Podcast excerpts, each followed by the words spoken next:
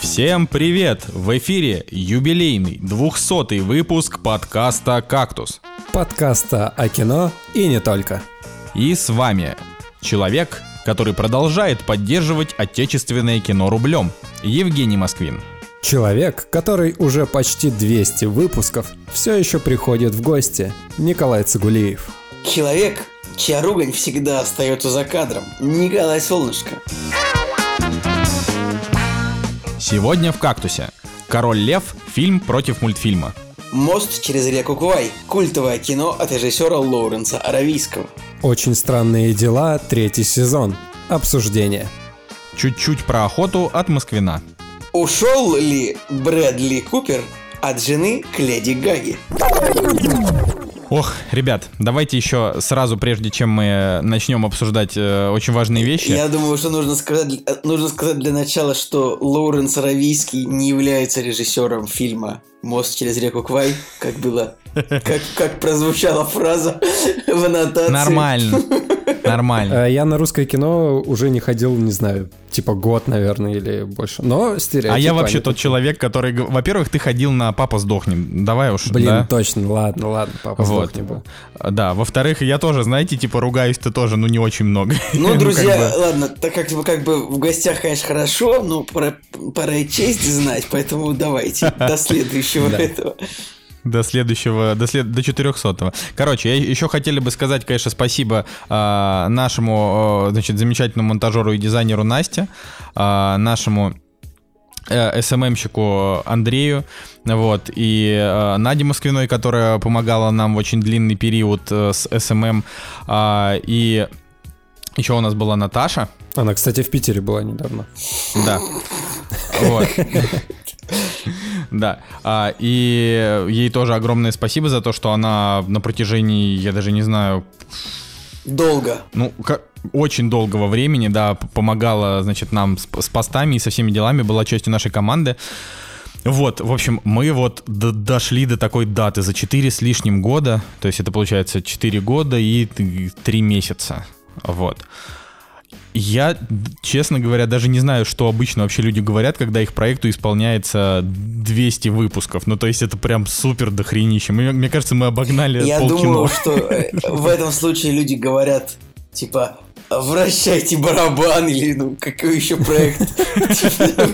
Слушайте, ну, ну правда, очень долго, очень долго, очень круто, что мы с вами как-то вот все еще не потерялись, несмотря на то, что разъехались по разным городам и Мне вообще... нравится, как Николай говорит, разъехались по разным городам, как бы а, вовлекая нас, Женя, с тобой вот э, в то, что мы тоже куда-то разъехались с тобой. Да. Ну, знаете, тот Питер, в котором вы живете, уже не тот. Ну, типа, который Это- был 4 года назад. Это правда. Там был, знаете, Петербург при Полтавченко, сейчас это Петербург при хрен пойми ком. Вот, да. А, короче, короче. Леди Гага и Брэдли Купер. Я, я просто не понимаю, у нас Цугулиев такой говорит, давайте, давайте обсуждать эту тему. Я, мне сложно сказать вообще, на, нужно ли это обсуждать, но вот раз Николай сказал, вот значит пусть он и рассказывает. Слушайте, ну, э, как говорят, что Брэдли Купер ушел от, э, от Ирины Шейк к, к Леди Гаге, и об этом уже давно говорили. То есть не то, чтобы это мне было очень интересно, но как бы это же забавный факт, то, что они снялись в фильме вместе, где из- изображали как бы любовь, и Ирина Шейк такая, о, у меня это не... Ну, она как бы не очень хорошо к этому отнеслась, вот, по-моему, потому что они так искренне это изображали, а теперь оказалось, что не изображали.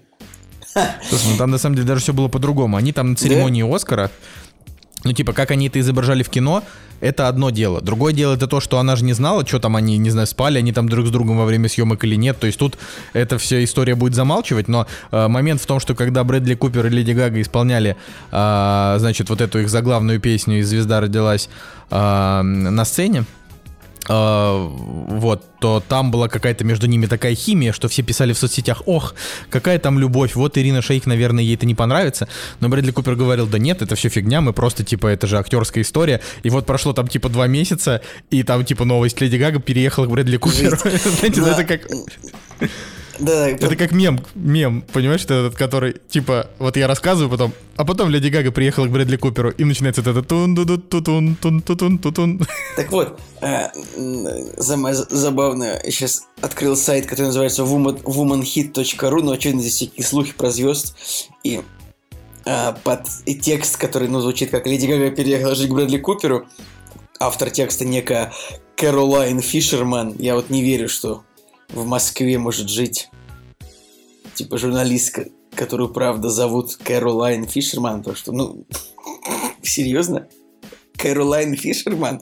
Может А, быть, но почему нет? может быть, ее скорее зовут, как не знаю, там, Катерина. Е- Екатерина Рыбакова или что-нибудь такое. Екатерина Рыбакова, я тоже хотел сказать. Кэролайн. Кэролайн Фишерман. Да-да-да. Охренеть. Просто. Жека, а ты что думаешь? Ю- Юджин Москов, мэн, что ты думаешь по этому поводу? Да, на самом деле, когда вот эта церемония Оскар была, и когда показали эти отрывки, как они вместе поют, Надя мне сразу сказала, еще до вообще каких-то там э, текстовых э, новостей и так далее, она мне сразу сказала, что типа, так, а у него типа жена есть? Я говорю, ну да, вроде у них даже, по-моему, дочь есть. Она такая, угу. Наверное, они разведутся. Ну и, в принципе, когда мы узнали эту новость, мы поржали, конечно. Короче, самая-то главная самое новость это глав- про Инстаграм. Самое главное, о том, что на несчастный Инстаграм Леди Гаги обрушилась, обрушился весь праведный гнев э, женской части русского интернета. То есть там, ну, как бы все, в общем, весь негатив. Нужно понимать, что как бы, ну, русскоязычная аудитория в, инстаг... в интернете, да, она, наверное, ну, как бы, смотрите, есть там, допустим, китайцы, индусы, англич... англич... Ну, типа, короче говоря, вот русских в интернете очень много. И вот если они куда-то обрушиваются, то это нельзя игнорировать. Там, не знаю, когда Илона Маска забрасывают, типа, а как тебе такое? Там изобретение какое-нибудь, там, где э, газовая плита вмонтирована в стиральную машину. И, типа, как тебе такое? Или там, когда машина едет наперед, и как бы он какие-то вещи даже себя ретвитит. Точно так же Леди Гага ощутила на себе то, что к ней ворвали все русские женщины и требуют ее вер- вернуть Брэдли Ирочки. Но все равно самый популярный комментарий, э, самый популярный комментарий о Леди Гаге, от Леди Гаги сейчас это от Гарика Мартиросяна «Харламов, перезвони». Э, и, от Сер- и от Сергея Жукова из группы «Руки вверх». А почему вы продаете гараж в Бирюлево товарное? Почем? Мне больше интересно, почему это интересует Сергея Жукова? Он же, мне кажется, живет в Санкт-Петербурге. И зачем ему гараж в Бирюлево? Ну ладно. Я, короче, открываю комментарий там. Посмотрите сторис, друзья. А Путину вопрос сюда писать? Кто-нибудь уже кинул ссылку на самоучитель русский за три часа.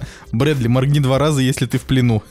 Ну, типа, ребята, комментаторы, может, соберемся все вместе, шашлыки пожарим на природе? Как отучить кота драть обои? Да, это правда смешно. Позовите, когда будут разыгрывать мини-купер. Кстати, по поводу мини-купера очень, очень хорошо можно было бы придумать какой-нибудь ну, условный очень постер для э, этой автокомпании, типа, Брэдли Купер.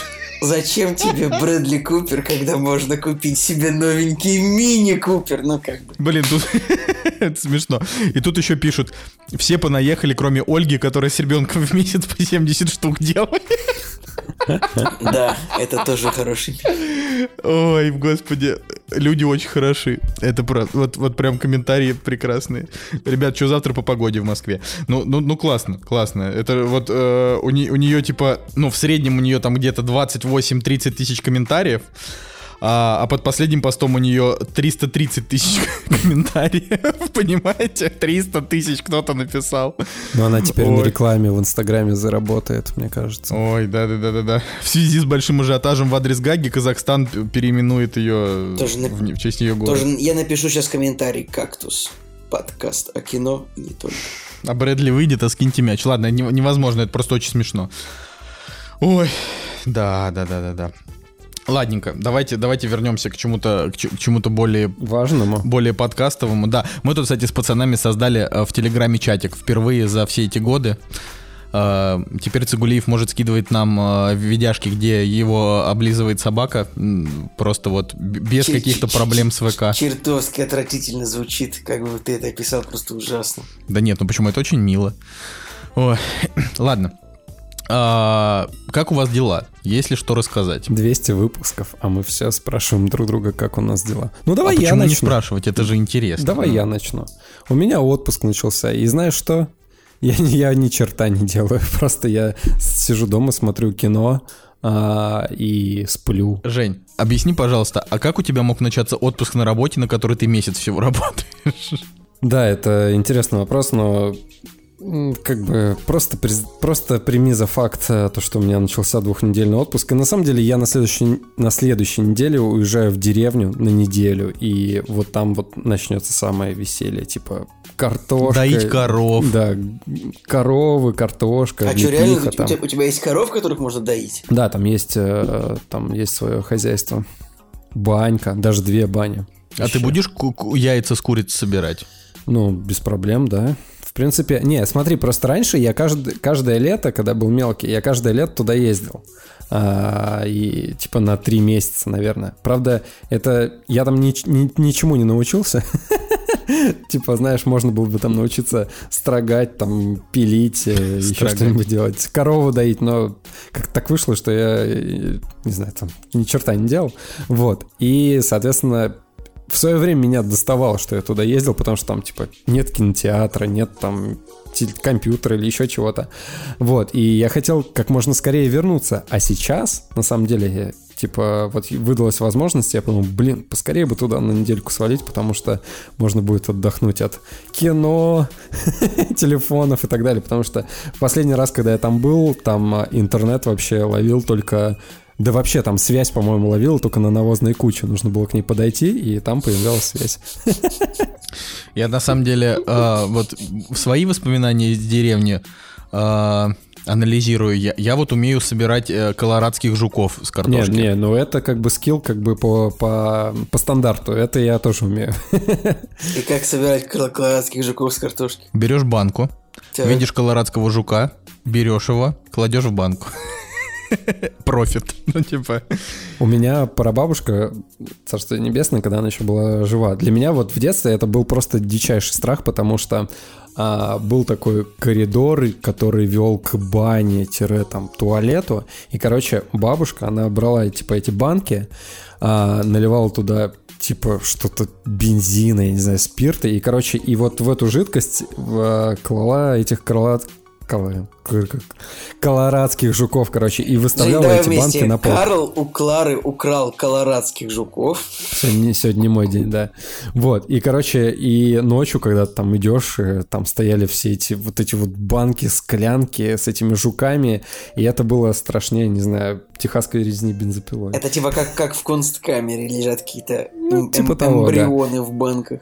Мне, на самом деле, объясняли, зачем это делали, но я, конечно, не запомнил, потому что зачем мне нужна эта лишняя информация. Просто было адски страшно, и я никогда не понимал, для чего это нужно. Почему просто не убить их? Но, на самом деле, я еще выжигал их лупой. Типа, мне было э, Лупой адски выжигал? весело. Да, мне было адски весело, то есть, типа, бежит колорадский жук, ты его жжешь лупой, он такой...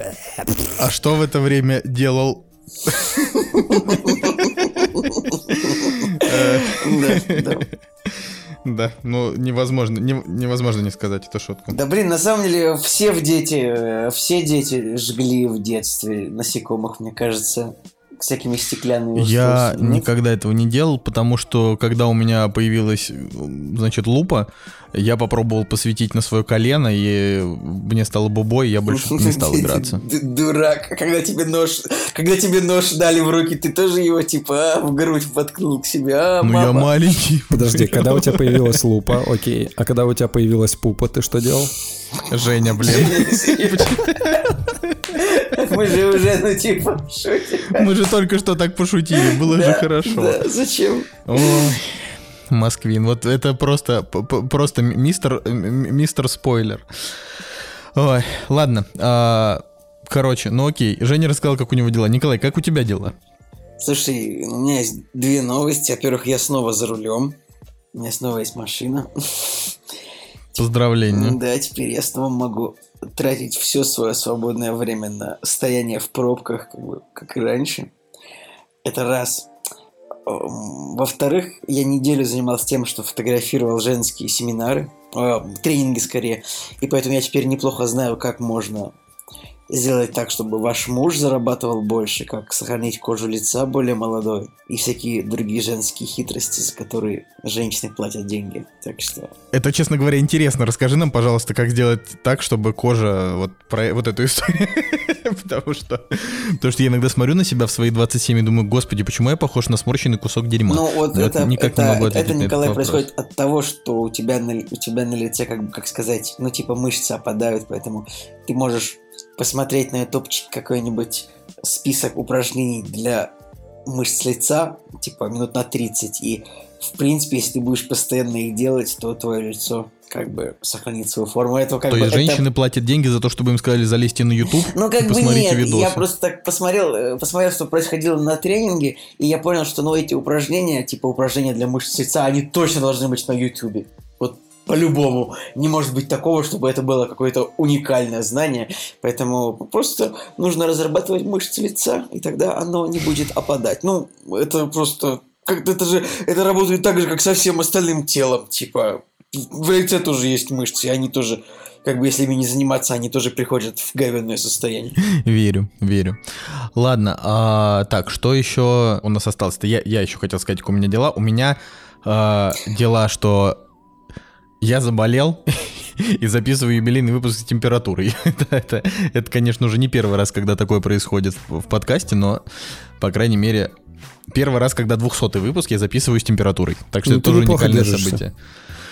О, да ну просто потому, что что, я уже 4 дня с ней, мне уже как-то, в общем, по большей части плевать, есть она или нет, да. Тем более вот завтра еду в дорогой и замечательный любимый Санкт-Петербург. В последний раз в Петербурге был в марте. Да, Николай, Никогда совсем еще. Ты, совсем ты забил на Санкт-Петербург. Я думаю, что мы можем перейти к э, премьерам. Да? Да. Нет? Или вы еще что-то хотите рассказать? Можем перейти к Там... премьерам. Как долго дор- дорого стоят страховки? А, ну, э... страховки стоят вот просто до хрена. Ребят, короче, смотрите, давайте раскидываю а, вам а, по, я знал, по покупке. Я знал. Э, значит так, покупка нового автомобиля это просто невероятно. То есть, во-первых, покупая новый автомобиль, э, тебя как бы, ну, а, как сказать, ты платишь э, там, за 10 разных ненужных вещей всегда. Ну подожди, это если ты в кредит его берешь, правильно? Ну, типа, да, если ты берешь в кредит, то там это вообще просто ты должен просто там подписать столько бумаг, как бы я никогда в жизни столько бумаг не подписывал. Я в какой-то момент подписываю, там, не знаю, там, десятый, двадцатый раз ставлю, ставлю свою подпись, и я как бы забыл, как она ставится. То есть я такой, причем у меня подпись это просто буква Н большая и маленькая буква С. То есть, как бы это очень, очень простая подпись такая, знаете, как пятиклассника. Как бы я такой думаю, так, погодите-ка. Я забыл, как ставится моя подпись. И как бы и расписал ее еще раз на бумажке. У меня она получилась снова только с третьего раза, потому что я, ну, как бы исписал, кстати, можно так сказать. Ой, но еще больше, больше геморрой это все-таки когда вам приходится свою разбитую машину отдавать страховой компании, вот там тоже тоже долго и тяжело, поэтому я сейчас понял, что у меня не получится об этом рассказать смешно, и я думаю, я хватит об этом, короче. Знаешь, почему я в первую машину купил, типа, не Солярис, а Калину? В свое время. Так. Потому что когда в э, кредит брал, ну, соответственно, нужно было каску взять а, обязательно. И, соответственно, я когда пришел, у меня не было опыта вождения, вообще ничего. Ну, то есть там первый год э, и я прихожу в Hyundai, они такие, а там, при, причем цены самой машины, ну, там, Hyundai на, то, на тот момент, по-моему, тысяч на 100 была дороже, ну, может, там, на 130, и как бы это было норм. Но, когда они мне говорят, что, а, знаете, у вас а, самая дешевая каска на, на первый год, типа, 130 тысяч, я такой, ммм, как интересно. Прихожу, да, прихожу в салон Лады, они такие, у вас самая дешевая каска 45 тысяч. Я такой, здравствуйте, куда поставить свою подпись? Ну, слушай, Женя, ну, это а, а тебя же Калина возила вообще верой и правдой. Да, да. Какая-то невероятная сумма, 130 тысяч заказка, учитывая, что вот я сейчас заплатил, ну, типа, 50, хотя... Ну, как бы... Не, ну у тебя опыт э, сколько уже лет? Ну, опыт-то не опыт, но просто эта машина, как бы, она стоит там, ну, немало, чтобы там же стоимость страховки рассчитывается из стоимости автомобиля. Это раз. И во-вторых, у меня должен был сильно упасть коэффициент, потому что я только что предыдущий автомобиль свой уничтожил. Ну да. Но тем более, но это же не ты сделал тоже. В смысле, это, это я. Типа, вот То есть, именно что я же виноват в том, что ты, ты же не в меня врезались, это же я врезал, значит, я уничтожил свой автомобиль, значит, мой коэффициент должен Так упасть. не, подожди, ты 50 считаешь, что типа это много уже, да? Нет, ну Для это тебя. мало, это мало. Это типа. мало. Ну да, это, это, а, Это не мало очень. очень много, в принципе. Ну, что, тебе повезло. Ладно, Да. давайте, везунчики, перейдем к премьерам недели. Очень забавно, что Женя просто, он мало того, что поддерживает российское кино, так еще и э, отечественного автопроизводителя Уже нет. под- ну, поддерживал. У нас с Женей, кстати, теперь одинаковые, у нас одинаковые автомобили, один- одинаковые марки, Николай, чтоб ты знал. Мы теперь Мы ездим. никогда не дадим тебе говорить о премьерах недели. Не-не-не, ничего страшного, я, я с удовольствием послушаю про машины. Я же э, главный водитель вообще среди вас. Мне, мне-то это особенно интересно.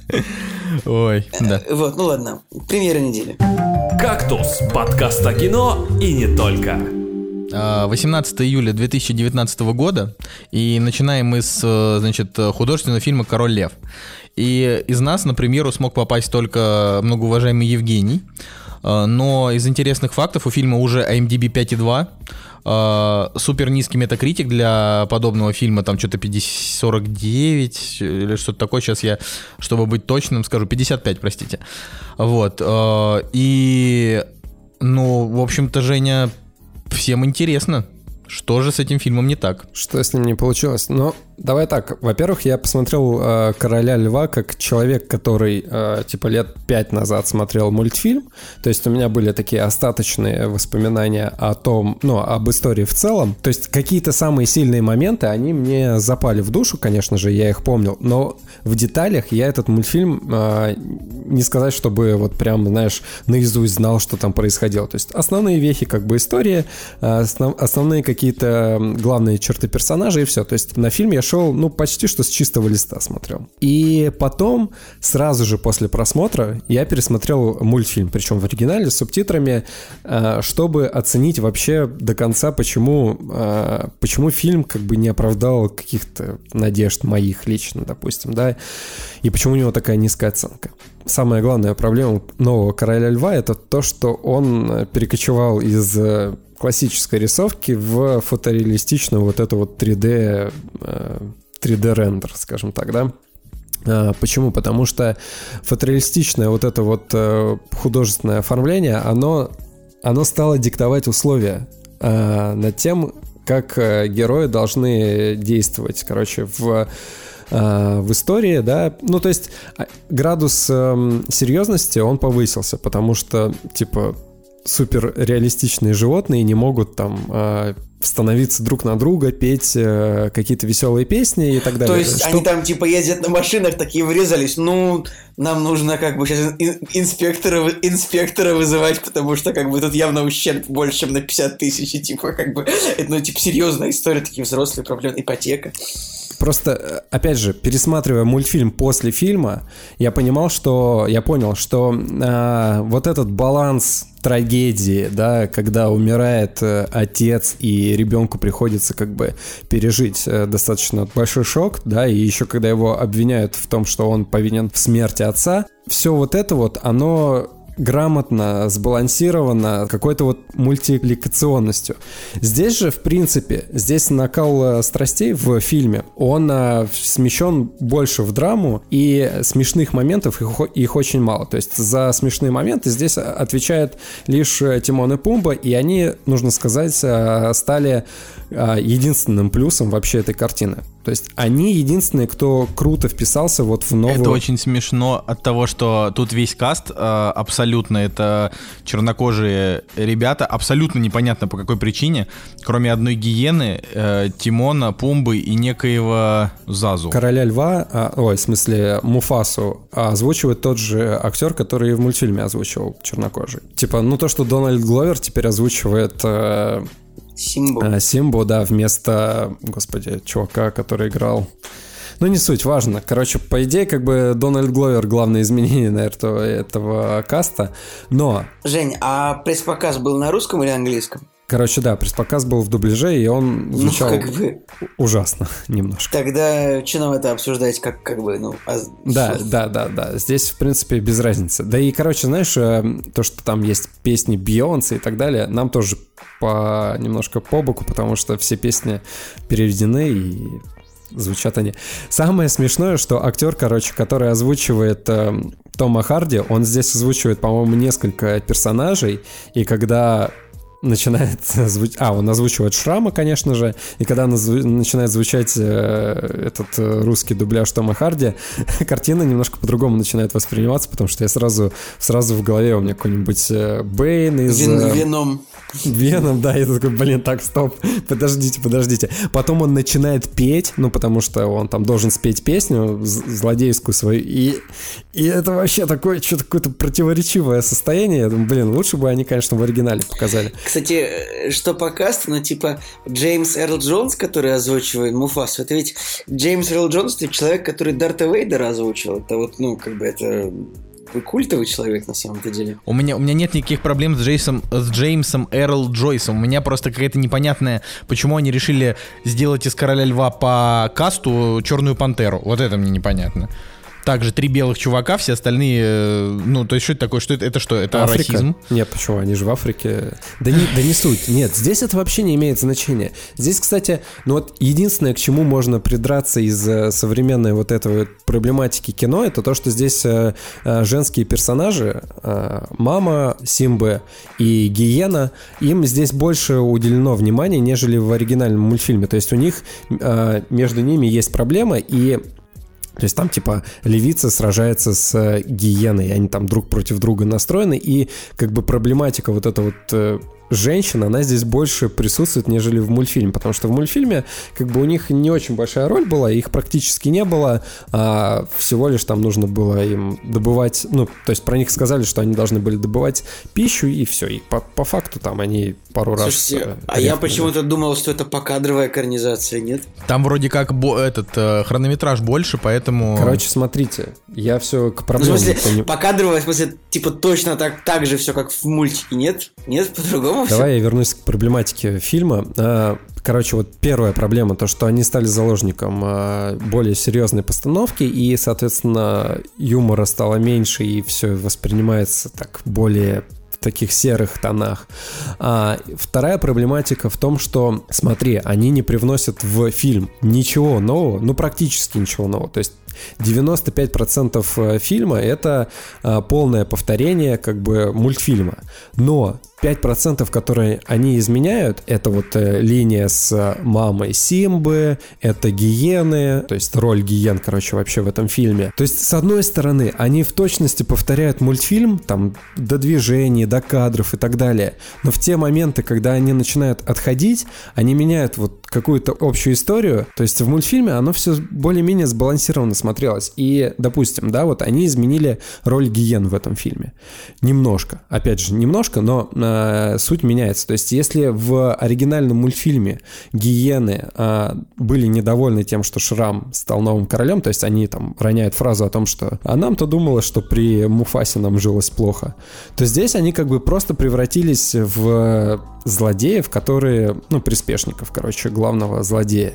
И у них нет второй глубины. То есть им как бы не, не хорошо, не плохо от того, что типа Шрам стал новым королем. То есть они как бы воюют за еду и все. И вот в таких вот деталях, короче, фильм начинает рассыпаться от э, мультфильма. И в итоге, вот вроде бы, все повторяется, все то же самое, как в мультфильме, все те же самые песни, там, мелодии знакомые, все те же самые кадры но пропадает вот эта вот душа. То есть либо нужно было вот прям реально кадр в кадр все переделывать и сохранять э, такие же краски, все такое же. И тогда, ну не знаю, в таком случае даже у фильма больше имел бы смысл существования, нежели то, что они сделали. То есть те эмоции, которые переданы а, обычной рисовкой, в них больше читается трагедии, нежели вот а, в глазах а, нового Симба. Там нету на лице его такой дикой трагедии, которая, не знаю, а, сводит его с ума, и он а, не знает, что делать и так далее. Единственное, опять же, повторюсь, единственные крутые персонажи, которые вот прям четко вписались в новую концепцию, это Тимона Пумба.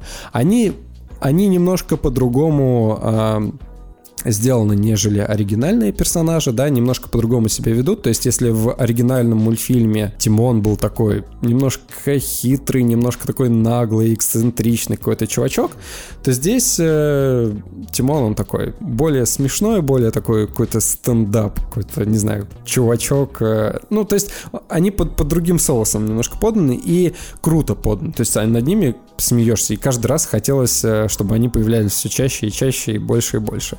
В итоге главная мысль, которая у меня пришла, опять же, я такой думаю, блин, чуваки, давайте на Disney Plus э, запускайте отдельный сериал про Тимона и Помпу. вот это будет круто. Ну, короче, не очень ты доволен, да? А как в зале народ, ну, может, что-нибудь услышал? Да, да никто особо также не реагировал. То есть, э, по-моему, э, зааплодировали, когда закончился фильм. Но слушай, этот же зал аплодировал э, фильму, когда закончилось притяжение Бондарчука. Поэтому... Серьезно? Э, да, поэтому мне сложно судить э, на тему того, как принимает э, пресса, ну или там блогеры э, картины. То есть реально я сидел, смеялся над э, притяжением, но и объективно, даже не субъективно, объективно это плохой фильм, который полон... Притяжение вообще дерьмо, как бы, простите, Дисней.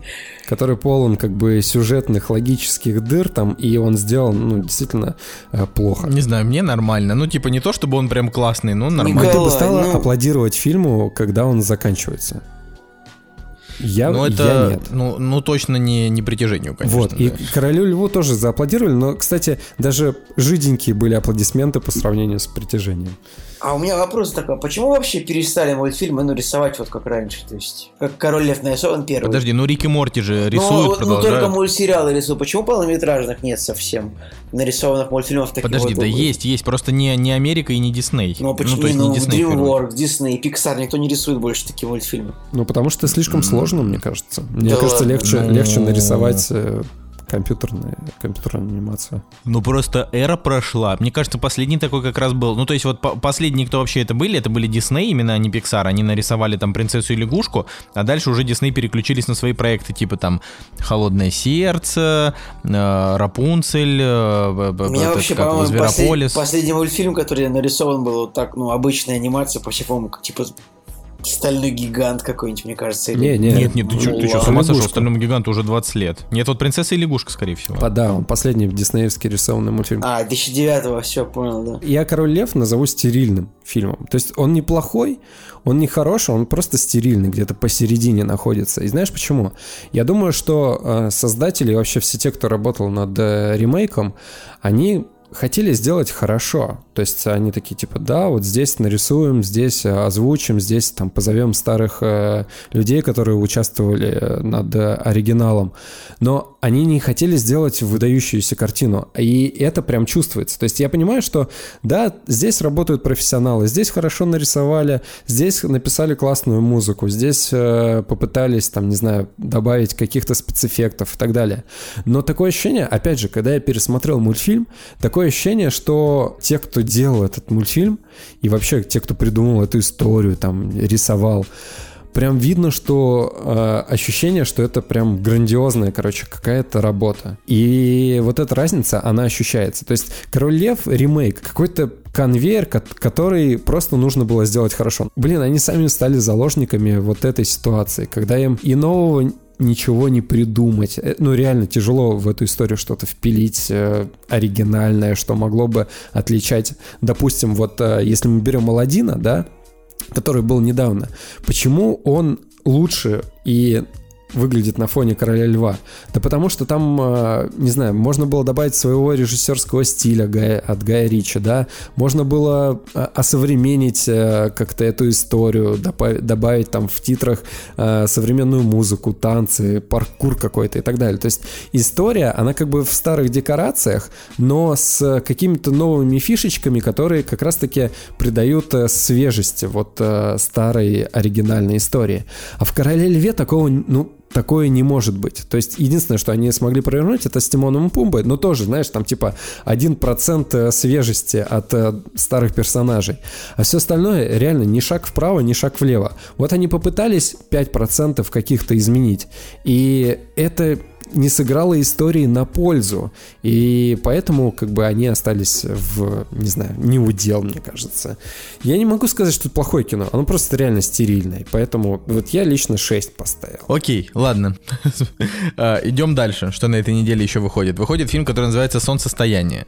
А, Режиссер Ари Астер, который год назад выпустил свой первый фильм, который называется «Реинкарнация», у которого очень хорошая критика, а, неплохой MDB и такой средний кинопоиск.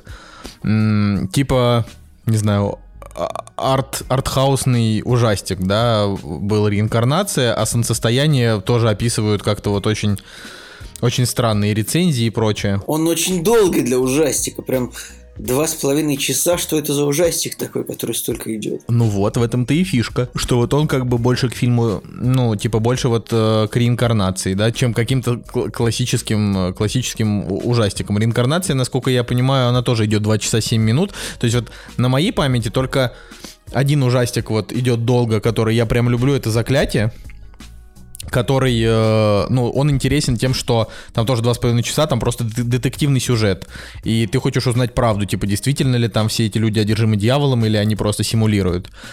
Вот. А, а солнцестояние, это вообще, говорю, судя по трейлерам, это какая-то такая очень тягучая драма э, с элементами только хоррора. И из того, что я прочитал там в рецензиях небольших, которые на нее написаны, это так и есть.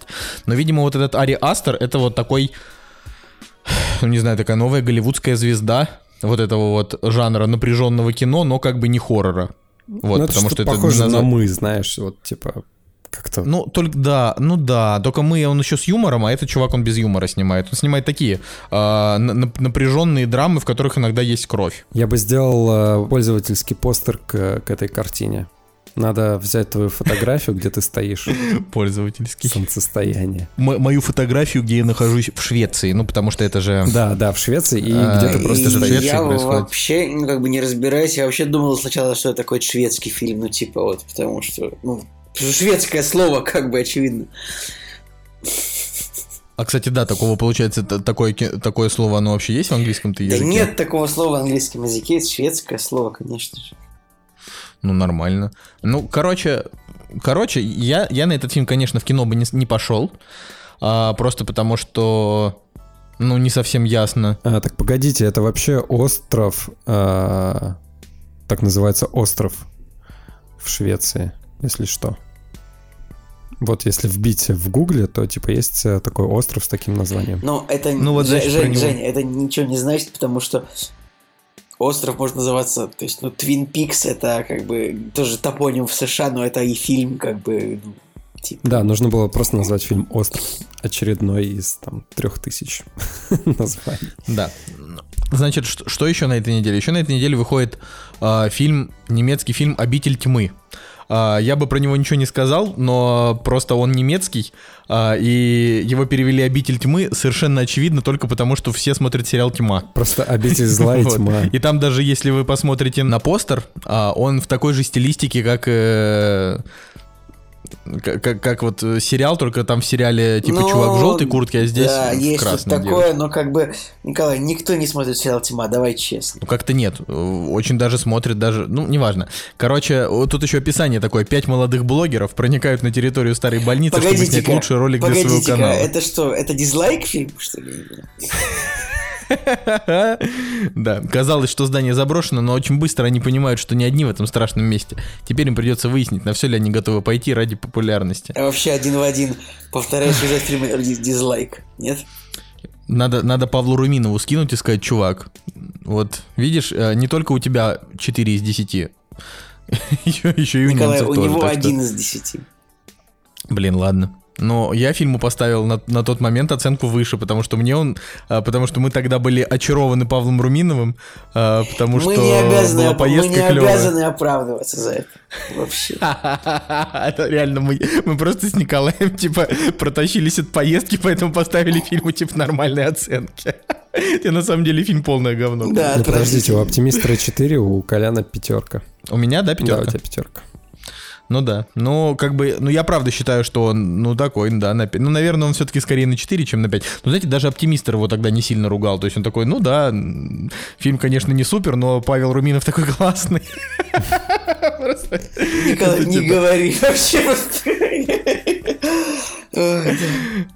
Да. Ладно, значит, э, еще фильм «Соблазн», а, французский, в котором играет э, из известных э, Адель Экзаркопулос, это которая из жизни Адель.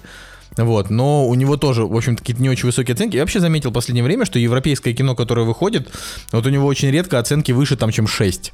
То есть там, не знаю, идет какой-нибудь трейлер перед фильмом, какого-нибудь там, не знаю, «Последняя любовь Дон Жуана», там, допустим, да, недавно выходил. Ты вот смотришь трейлер и думаешь, ну, как бы похоже на, ну, типа на такую более-менее крепкую историческую драму. Смотришь рейтинги, там 5,5, ты думаешь, ну почему? То есть вот, что, европейцы разучились снимать кино, которому ставят высокие оценки, или что вообще происходит? То есть, ну, у них же много хороших фильмов.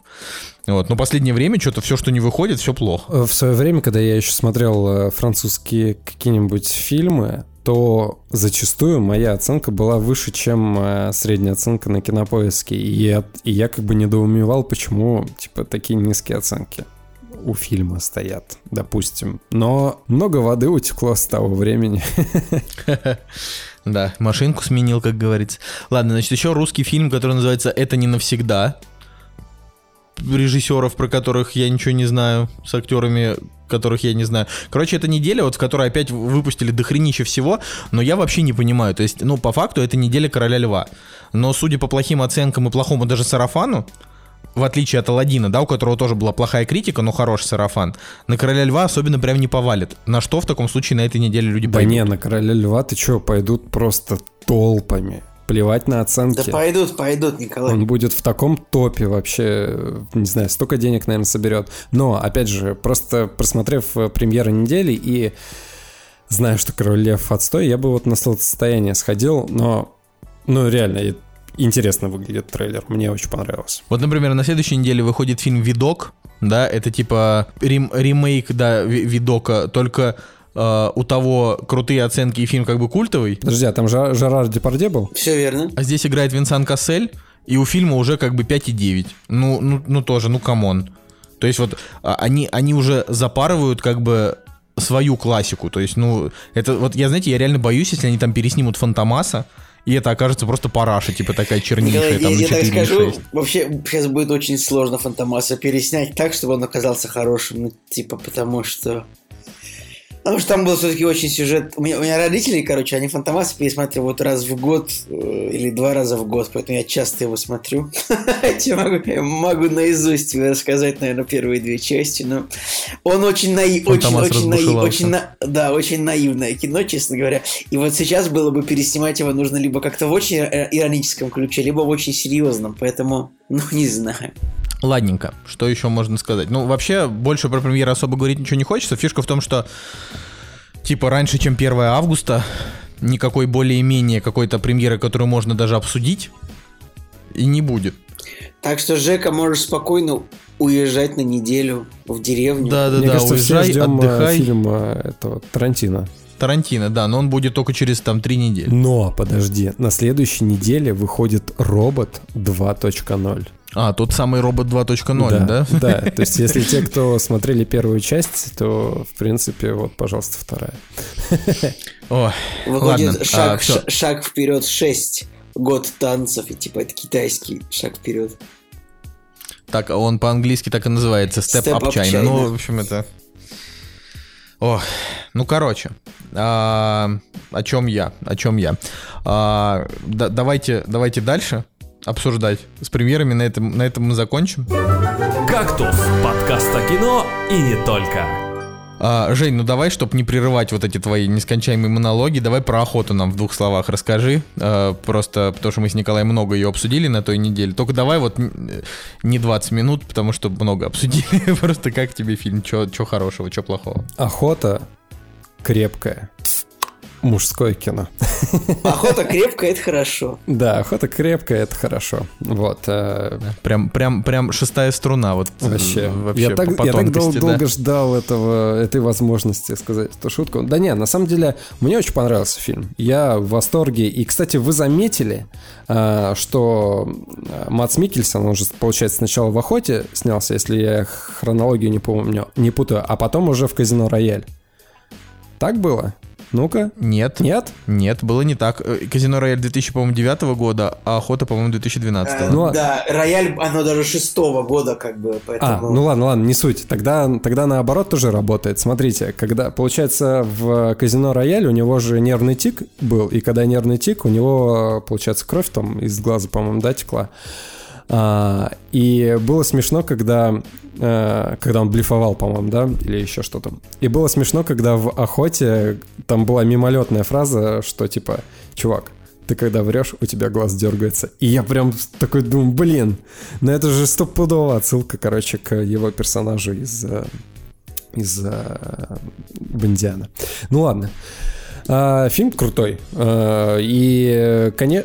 и у него, на самом деле, знаете, какая проблема? В том, что он а, с точки зрения повествования сразу же дает понять о том, что это стопроцентно положительный персонаж, и не возникает вопросов о том, что он а, мог сделать действительно какое-то плохое дело.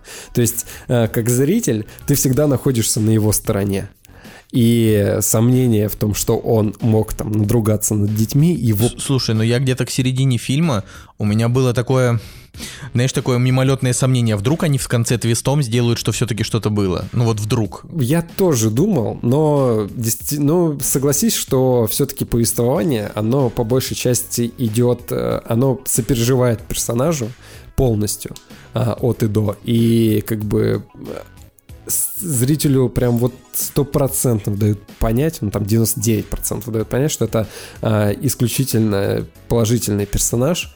А, и, соответственно, поэтому, как бы с точки зрения сопереживания а, тяжело как бы найти дополнительное, знаешь, такое типа, а может быть нет и так далее. Но я, конечно, я вообще плакал над этим фильмом. Я реально, я не помню, когда я последний раз э, э, пускал слезу. Блин, нифига он вообще зацепил и тебя, и Николая. Я вообще что-то, я Но такие не- нейтральные но эмоции я испытал. плакал только когда умерла собака, как, вы- как вы понимаете. Так что...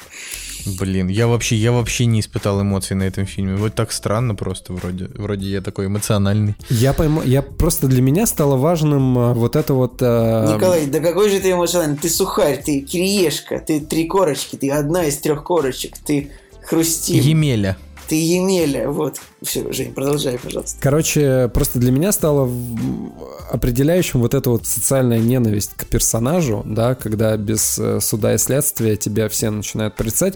И, блин, прикол в том, что э, их можно, ну, в смысле, их даже не можно понять, а нужно. И я подумал, что, блин, вот у тебя в обществе появляется человек, э, знакомый, который с тобой в коммуне там живет, да, и начинают ходить слухи о том, что он надругался над ребенком.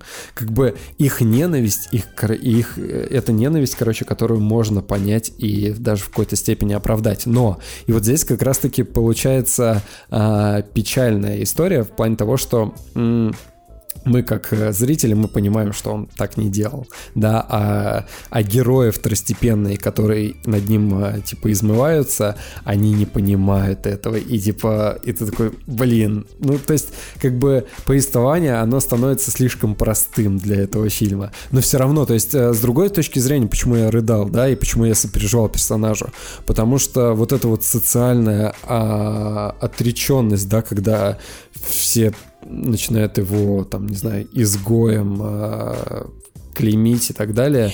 Но это прям Клеймить не его с- изгоем один, потому что он играл в фильме Звездные войны Изгой один. Да, и, э, блин, вообще как, как переплетены а, персонажи Матса Микельсона с другими его фильмами. Вот, и, короче, вот я и так людей в последнее время ненавижу. Вот просто всех, всех окружающих меня. Жиза, Жека, жиза, просто. Просто вот у меня в 50 метрах от э, моего э, жилого дома снесли здание и строят э, жилой дом в 50 метрах. Забивают Ой, слушай, а сваи. знаешь, По- э, я тебе что скажу? У меня есть и, и сто, ну, как бы, вот я вот, короче, представь, вот на Крестовском острове, допустим, есть дом, в котором квартиры стоят там от 50 миллионов там, до 250, Ну, да? ну, да. Вот представляете, ребята, люди покупают там квартиру себе за 250 миллионов, ну вот в доме уже, ну, как, вот у них квартира, она стоит примерно столько, потому что она в сам, это типа самый элитный дом, вот один из самых элитных домов в городе, и бах, типа ме- метров через 40, типа забивают сваи и начинают строить дом, и типа люди, которые купили себе квартиру стоимостью 250 миллионов рублей, вынуждены там, ну, типа, 3-4 года вот так вот дышать пылью и слушать звук работы. Поэтому, Жень, я тебе скажу, что ты не одинок в этой своей проблеме. Не, э, я, я к тому, что я почувствовал социальную, блин, незащищенность в плане того, что я ничего с этим не сделать не могу. Я звоню, ну, то есть, как бы э, людям на стройке, которые занимаются этим, им на тебя все равно. То есть, им нужно сделать работу, и они будут делать ее там до часу, до двух, потому что у них, типа, сроки стоят и так далее. Ты вызываешь полицию, полиция не приезжает. Пока ты не пожалуешься, они не приедут. Полиция приезжает, они говорят, мы ничего сделать не можем, пишите заявление. Они, ты пишешь заявление, заявление уходит в комитет. Комитет через месяц рассматривает это заявление. Если у тебя нет, э, если у тебя нет фотографий, то, возможно, это тяжело будет доказать. Потом они это отправляют в суд. И типа через полгода, может быть, в, э, в суде они разберут эту ситуацию. Короче, это просто один из там тысячи примеров, когда я начинаю ненавидеть просто людей, потому что а, никто друг друга не уважает. Ну и, соответственно, и этот фильм, он попал вот в эту череду как бы моего настроения, и я такой думаю, блин, вот люди просто сволочи, как так и так далее. Ну, конечно, он, он как эм, драматическое произведение очень сильное. И концовка, на самом деле, я вот весь фильм думал, интересно, чем же закончится кино? И прочитав о том, что у создателей была проблема с э, концовкой, то есть они, у них там было несколько вариантов, как его лучше закончить и так далее, а, я подумал, что, блин, вот такая концовка, когда всеобщее, а, то есть как бы у, не- у героя все хорошо, вроде бы доказана его невиновность, но все равно остаются те, то есть остается пятно в его жизни, когда люди все равно его преследуют, и это и вот это вот разрушенная жизнь одни, одной э, просто детской наивной ложью, да, и теперь за ним все вот эта вот тень, она будет ходить за ним. Короче, классный фильм, я не пожалел, что его посмотрел, правда. На самом деле у меня история была такая, что я его посмотрел, смотрел по дороге на работу, то есть я на работе не могу посмотреть кино, а по дороге я теперь могу его смотреть. А как ты добираешься до работы? А, слушай, ну и на развозке, то есть там автобусы, ну либо, А, на, либо на а, машине, всё либо, понятно. либо на автобусе. Блин, у меня теперь история вспомнилась, что я недавно ехал в такси, и таксист смотрел «Форсаж 2», ну, как бы, вот прям у него был iPad на месте, вот на месте, как бы, ну, вот руль, а справа у него был iPad, и он смотрел «Форсаж 2», там Пол Уокер, был Тайрис Гибсон, и я пока ехал минут 20, я тоже смотрел «Форсаж 2». И, я, и причем я вам так скажу, этот таксист вел автомобиль аккуратнее, чем все другие таксисты, типа эконом-класса, как и он сам. Поэтому прям вот, вот ехал с комфортной скоростью 60.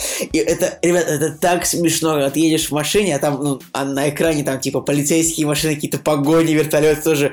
Этот, Пол Уокер такой м-м, жмет там э, на педали, руль крутит. Это так уморительно. И таксист такой едет, такой думает, да-да-да, я такой же, я тоже. Я вот, кстати, очень люблю «Форсаж 2». Мне кажется, это одна из моих любимых частей. Она такая там тачка очень симпатичная. Ну, потому что тогда это еще была франшиза про тачки, а не про спасение мира в десятером, знаешь. Да, да, да, да, да.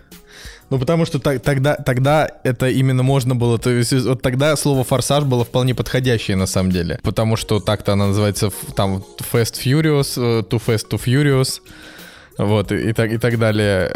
Просто, а вот потом это уже превратилось не в «Форсаж», а вот в действительно там быстрые 5, яростные 6. Слушайте, мы в свое время вспоминали чернокожих э, режиссеров, и, кстати, вот Джон Синглтон, который снял «Форсаж 2», у Был него, такой, да. да, у него есть две номинации на «Оскар» даже. «Форсаж 2» — это, знаете, такая же жемчужина, как во франшизе Гарри Поттера, типа «Гарри Поттер и узник Азкабана». Ну, типа... Подожди, просто- приколи, этот чувак снял «Шафт» 2000 года.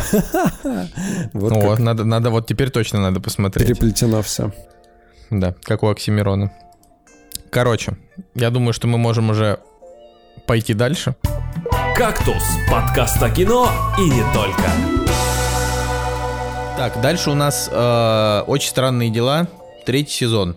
Э, ну, я так понимаю, из вас Я посмотрел единственный. 5 серий, Николай, поэтому попробуй вспомнить, чтобы не спойлерить вот максимум, да, из финальной три, финальной три серии. Ну так обсудить тезисно можем.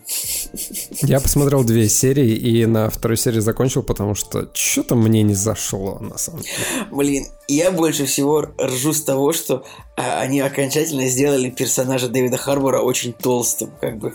Я просто, Да, я да, все да, да, пять да, серий думал о том, что типа он, он реально какой он толстый. Причем, типа, он еще полсезона еще ходит без футболки. Вас не смущает Да. то, что, ну ладно, как бы то, что его там видоизменения, это фигня, но вас не смущает то, что он э, хара- характером изменился по сравнению со вторым сезоном? То есть он ни с того ни с сего начал наезжать на, типа, пацана, стал каким-то козлом вообще диким. Так ты посмотрел только две серии, там потом это все уйдет. э, Нет, Там как бы это все если это объяснится, окей, но если... Ну, то есть ты понимаешь, что э, в третий сезон он практически там э, через сколько? Через полгода там, ну, не знаю, да, продолжает второй сезон, и просто персонаж, который был, ну, за которого можно было переживать, и которому там можно относительно симпатизировать в первом и втором сезоне, он начинает вызывать отвращение просто дикое. И, и я для себя понял, что его сценарно изменили специально, чтобы создать этот надуманный конфликт, чтобы, типа, разлучить э, детей. Ну, то есть, как бы он стал жертвой просто надуманного сценарного конфликта, как мне показалось. Короче, мне за пять серий не понравилось то, что как ну вот всякие старые темы, вроде, то есть всякие старые эмоциональные темы, там вроде вот отцовство шерифа над, над 11 а, или там, ну, или материнство Вайноны Райдер над ее двумя пацанами. Как-то эти темы очень, вот первые пять серий, они очень спущены, типа вообще нету. То есть, может быть, это в трех сериях следу... в се- в трех следующих сериях это раскроется, конечно, но так тезисно сезон мне пока кажется хуже, чем первые два. В разы. Тоже. И он, он, он мне больше напоминает, не знаю, фан-сервис какой-то, типа, мы сделаем что-то похожее на первые два сезона, но развивать логично там идеи первого и второго не будем. Да, на самом деле все реально плохо. Прям плохо. А, то есть, э, ну, по факту, я могу, как человек из вас, который все-таки посмотрел сезон, мы его посмотрели просто за один день. Потому что он был очень интересный. И я могу констатировать, что все серии, вот там их сколько, 8, да? э, все серии пролетели просто вот вихрем.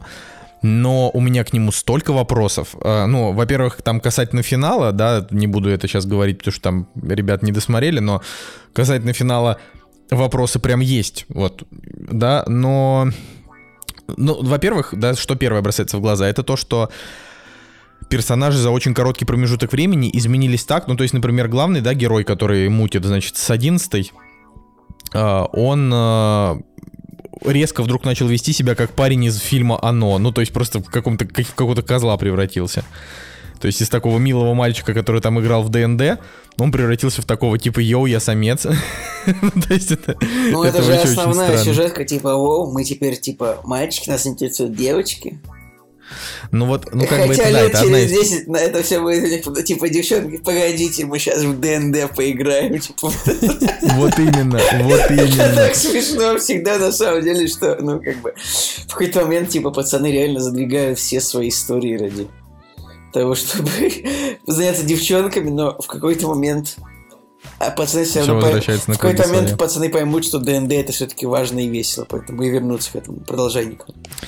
Ну, да, вот, во- во- то есть, во-первых, мне, мне не понравилось вот это вот э, изменение, как, как-то вот оно слишком, слишком оно яркое. Во-вторых, э, значит, э, то- тоже так, если подумать, сезон, это сезон филлерный очень. То есть он... эм, то есть да, слово «проходной», вот это, это как раз самое подходящее для него, э, значит, ну, самая подходящая для него фраза, потому что определение, потому что м, типа сюжет вообще никак не двигается. Вот если мы помним, первый сезон, это нам вот, значит, вводит во всех персонажей, рассказывают про эту девочку, а, также нам ну, типа, показывают этого, значит, врага. Во втором сезоне они, типа, сталкиваются с этим врагом, а, потому что оказывается, что эту хрень, как бы, вот эту дырку, да, никто не закрыл, и, соответственно, все продолжает быть плохо. Поэтому, хоть там и прошел такой промежуток времени, ну, по факту, по факту просто первый и второй сезон это такое как бы цельное произведение с небольшим перерывом. То есть это, это действительно такие вот хорошие, типа вот я, хоть я и не люблю первый сезон, а второй мне нравится. Я, всегда, я когда был первый сезон, я всем вам объяснял, что первый сезон, типа, мне вообще не ок. А, вот, но если вот сейчас уже, да, пос, посмотрев третий, хоть третий для меня оказался и интереснее первого, интереснее именно вот смотреть, да, там под, под движухи, но типа первый и второй сезон это цельная, цельная телега, и можно вот прям с удовольствием говорить, что вот есть первый сезон, там было это, есть второй сезон, там было это. А третий сезон можно, ну, как бы вот рассказать о том, что, ну, они типа откатили все изменения второго сезона, и просто повторили борьбу с тем же, что делали в этом, но добавили туда злых русских. То есть, по факту, второй сезон закончится тем, что 11 закрыла дыру, а в третьем сезоне, третий сезон просто начался, первые кадры, да, с того, что э, злые русские начали эту дыру снова открывать. Блин, самое классное, что Николай в чате у нас разбомбился на тему того, что, короче, Николаю не понравилась концепция злых русских. Я вообще кайфанул просто. Ну, ну это же 80-е годы, ну, это же Рейган, это же это же разгар холодной войны тоже как бы. И вообще классные русские, которые смогли в центре Америки там построить лабораторию огромную, просто невероятно. Это же классно, когда показывают русских не тупыми бандитами, которые наркотиками торгуют где-то в Гарлеме, а они строят лабораторию сверхсекретную. Это же охренительно. Не, ну они просто там такие очень отрицательные, злые, неприятные, ну, поэтому ну мне не нравится. Мне, мне, мне нравится то, что вы, ну, ну, ну и почему? Я очень не понимаю вашей реакции, типа, вообще. Я считаю, что масштаб, масштаб показа, как бы, важнее, чем вектор, скажем так. То есть, то, что они показаны ну, как бы то, что они показаны такими мощными, важнее то, что они показаны злыми. Это мое мнение. У меня вообще реакция за последнее время о том, что Амери... ну, то есть Голливуд, он опять э, вернулся к теме злых русских, и, то есть, у меня такое ощущение было, что где-то пару лет назад это все немножко поутихло. И если вспомнить э, агента Анкл, допустим, да, когда они там друг с другом э, сотрудничали, Дружили. да, или так далее. То есть там как-то, не знаю, оттепель какая-то была. Сейчас, опять же, все как-то вот возвращается на круги своей, и последние, вот, не знаю, из последних примеров, по-моему, Кингсман, да, трейлер я увидел, опять блин, Распутин там с шашкой кого-то рубит, ну такое, не знаю. И когда я увидел, конечно, очень странные дела, было забавно за этим наблюдать, но я адекватно понимаю, что а, раз это 80-е, то у американцев на то время там же тоже была дичайшая паранойя строить там бункеры от атомных взрывов русских и так далее. То есть э, как элемент культуры да, окей.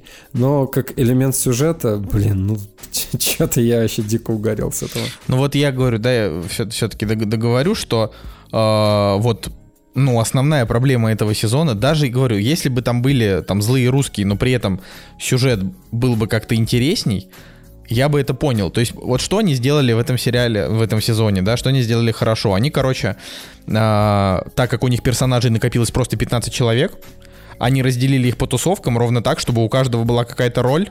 Это они сделали хорошо, вот, вот это вот видно по последнему сезону Игры Престолов, то, что им всех пришлось в один замок загнать персонажей, и, и в итоге просто персонажи сидели и общались в комнате, как бы это, ну, это было очень странно, хотя. Да, а здесь, а здесь они как бы наоборот, они сделали клево, они типа э, раскидали, раскидали персонажей по разным локациям, каждый из них узнавал какую-то информацию, которая им в итоге пригодилась вот в самом конце, ну типа, в, грубо говоря, там 8 серий, вот в конце седьмой они все собрались и такие...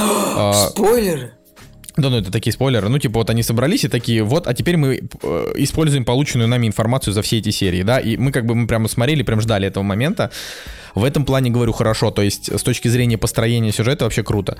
Но они, блин, ну, ребят, ну они реально просто такие, э, раз она закрыла разлом, давайте, чтобы им было с кем сражаться, просто снова его приоткроем, да, ну это, ну это же реально бред. А, и я, я вот лично, что я ждал от третьего сезона? Ну, короче, говорят... проблема, Николай, я, я, я об этом читал, то есть как бы нет никакого расширения вселенной, нет расширения лора. Да, правильно? Да плевать даже на расширение. Вообще, да, это, это основная проблема. Но плевать на это, говорю, они могли Они могли куда угодно повести этот сериал, но вместо этого они выбрали самое простое. Они просто откатили все, что сделали во втором сезоне. Ну, типа вот, просто отменили, как бы. А, И Ну, это часто вот, бывает, э, Николай. Как тебе, например, Звездные войны 4 и 6? У нас была звезда смерти, мы ее уничтожили. Давайте еще одна звезда смерти, а потом еще одна звезда смерти, и еще одна. и Полностью согласен, да, это все, это все полный бред. А, Но в Звездных классическая войнах американская схема. В Звездных войнах, типа, слишком много персонажей, которые занимаются, например, не только уничтожением звезды смерти, да, но еще всякими разными другими э, вещами. А здесь, как бы, вот в странных делах, как бы все, ну, то есть вот они в основном борются, ну, типа, с одним и тем же. Они пытаются понять, что происходит, а, и как бы закрыть этот разлом. Я надеялся, вот потому то, что вот я говорил, мои ожидания были типа в третьем сезоне будет какое-то путешествие по ту сторону. То есть вот я прям, я прям реально рассчитывал, что, допустим, допустим, обнаружится какой-то разлом или портал, ну это же фантастика, да, а, в которое там кого-то, например, засосет из них, да, там как-то случайно. И они там пыта- будут пытаться оттуда выбраться, и в это время там будет происходить какая-то дичь. А в это время у нас будут происходить какие-то там изменения, кото- ну, типа на нашей планете, но такие типа не с монстрами, которых может победить только 11 потому что 11 в это время будет типа по ту сторону, а то, что могут типа ребята вырулить. И вот это было бы прям очень клево, но с каждой серией я все больше понимал, да, это будет конфликт против русских, которые пытаются открыть разлом, э, и вот этого непонятного монстра. А, Плюс, конечно, сериал жестоковат, на мой взгляд, в этот раз а мне, оказался, я, то есть там... я, а мне- я прям так кайфанул с того, что там есть прям жестокие сцены, там прям класс вообще, кайф. Ну, что-то я не знаю, нет, ничего кайфового. Очень странные дела, это ну, как бы Николай, не сериал ну, про, ну, про после жестокость. Диснея, где как бы, ну, вообще...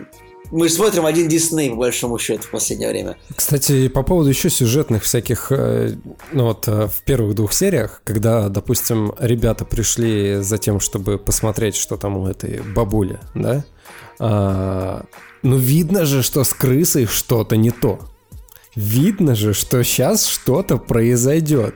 И опять же, и опять же, сценарное, вот это вот намеренное, типа, пойдем, пойдем быстрее, а это мы оставим за кадром, чтобы зритель знал, что произойдет, а мы специально уйдем отсюда. Ну, то есть, вот просто вот эти вот все хрени сценарные, их э, настолько хорошо видно, чтобы... А это и есть, это и есть вторая проблема. То есть вот первая проблема это то, что они просто повели сюжет, откатив изменения второго сезона, а вторая это то, что по большей части, хоть их и развели грамотно, да, все эти герои, они выполняли действия типа а, куда-то прийти, потом убежать оттуда, потом снова туда вернуться. Еще какая есть вещь тут.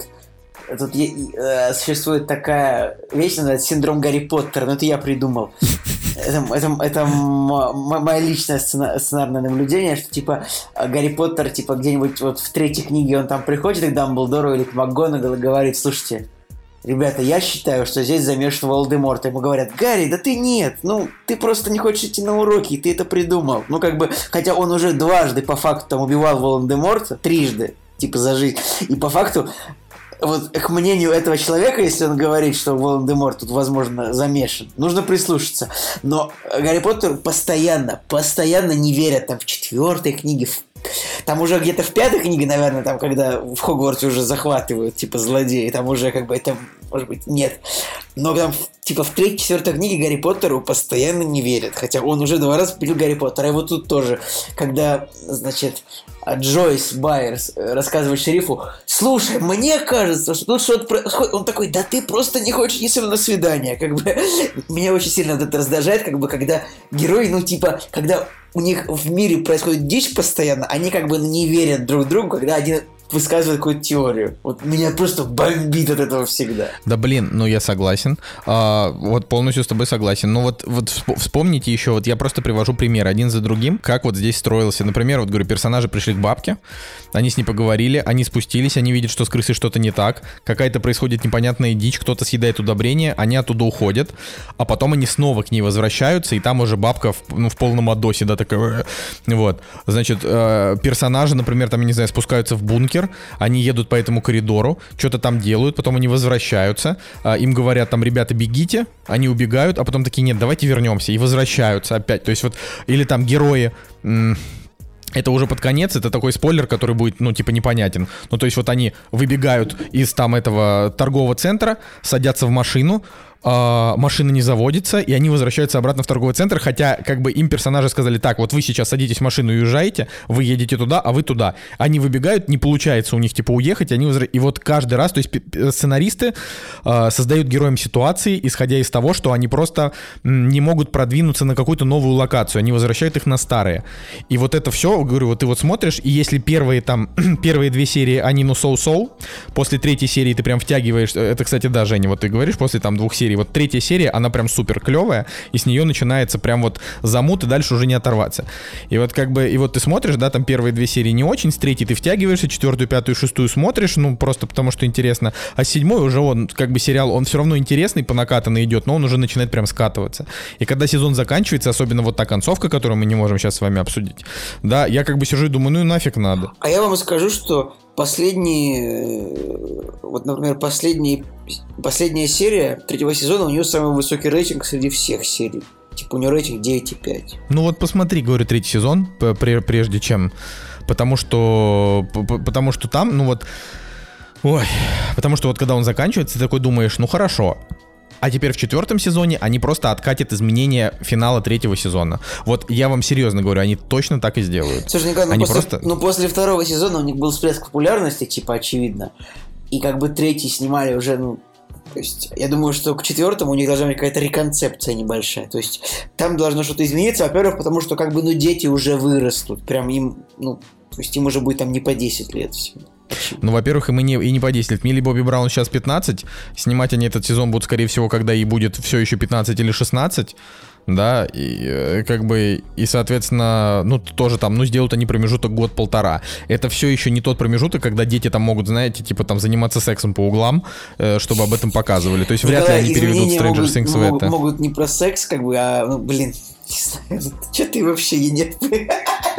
Я о том, что, ну, это может быть, блин, фиг с тобой, короче. ладно. У меня, знаете, какой еще вопрос есть по поводу «Очень странных дел»? А, Во втором сезоне я отчетливо помню, что 11 встретила ну, себе подобных всяких детей, и там была вот эта вот ветка, когда она там что-то в городе с другими чуваками тусила, э, если я правильно помню. Ну, короче, я просто помню... Да, это, кстати, хорошая была ветка. Блин, второй сезон вообще был я классный. просто- Ребят, Не-не, у подожди. этой серии был рейтинг 6,2, поэтому я думаю, они завернули эту историю, потому что это никому не понравилось. Вот, и получается в, в третьем сезоне э, вот, э, вот продолжение вот этой вот линии, ее не было. Мне не понравилось, на самом деле, что там ввели вот этих еще персонажей, и если они как бы завернули вот эту вот тему, то есть а- оставили их за бортом, ну это же вообще провал, мне кажется. Короче, ребят, тема в том, что сезон очень короткий, всего 8 серий по 45 минут. Это, это- это- это реально, это очень мало. Это очень мало, чтобы чтобы впихнуть несколько таких вещей. Поэтому, ну, как бы, не знаю, мне кажется, сезон нужно делать просто длиннее. Типа, вот если все марвеловские сериалы Netflix, они слишком долгие, наоборот, то тут прям, мне кажется, вообще нету лишних кадров, как будто бы. Ну, то есть мало, мало очень это длится. Это 8 на 40, это, это 300, это 330 минут всего. Что это такое? Это, Василий, Николай, это, да- это два фильма «Властелина колец», как бы. Этим третий сезон и хорош, блин, тем, что он не растянутый. Вот. Это единственный его прям главный плюс, потому что если бы они там еще какую-нибудь серию добавили. Кстати, знаете, да, чё потому что во втором там точно одна серия была лишняя. А, Че? Про короля льва. А, мне гра- графоний там вообще не понравился, на самом деле. А что это вдруг про короля льва ты опять вспомнил? Мне попалась в Ютубе рекомендация, типа, э, отрывочек из э, «Нового короля льва», и я такой думаю, блин, дай-ка я включу, типа, посмотрю. Но это самый смешный, один из самых смешных моментов, когда они находят Симбу, типа, мертвым, ну, полумертвым. Вот, и... Звучит смешно. Да, и я... по- Да, просто Да, угар. и я понимаю, что... Я, я вспомнил, что на самом деле у меня еще была претензия, как ни странно, к графике, потому что выглядит не так круто, как э, книга джунглей. Не так сочно. Странно, хотя все говорят, что наоборот. Типа это самый красиво сделанный фильм в истории. Знаешь, такое ощущение, как будто тебе э, показывают м, ролик из какой-то, блин, современной AAA игры. Ну, то есть, как бы качество клевое, да, ну, то есть ты понимаешь, что это синематик, но все равно ощущение, как будто что-то не то, не знаю.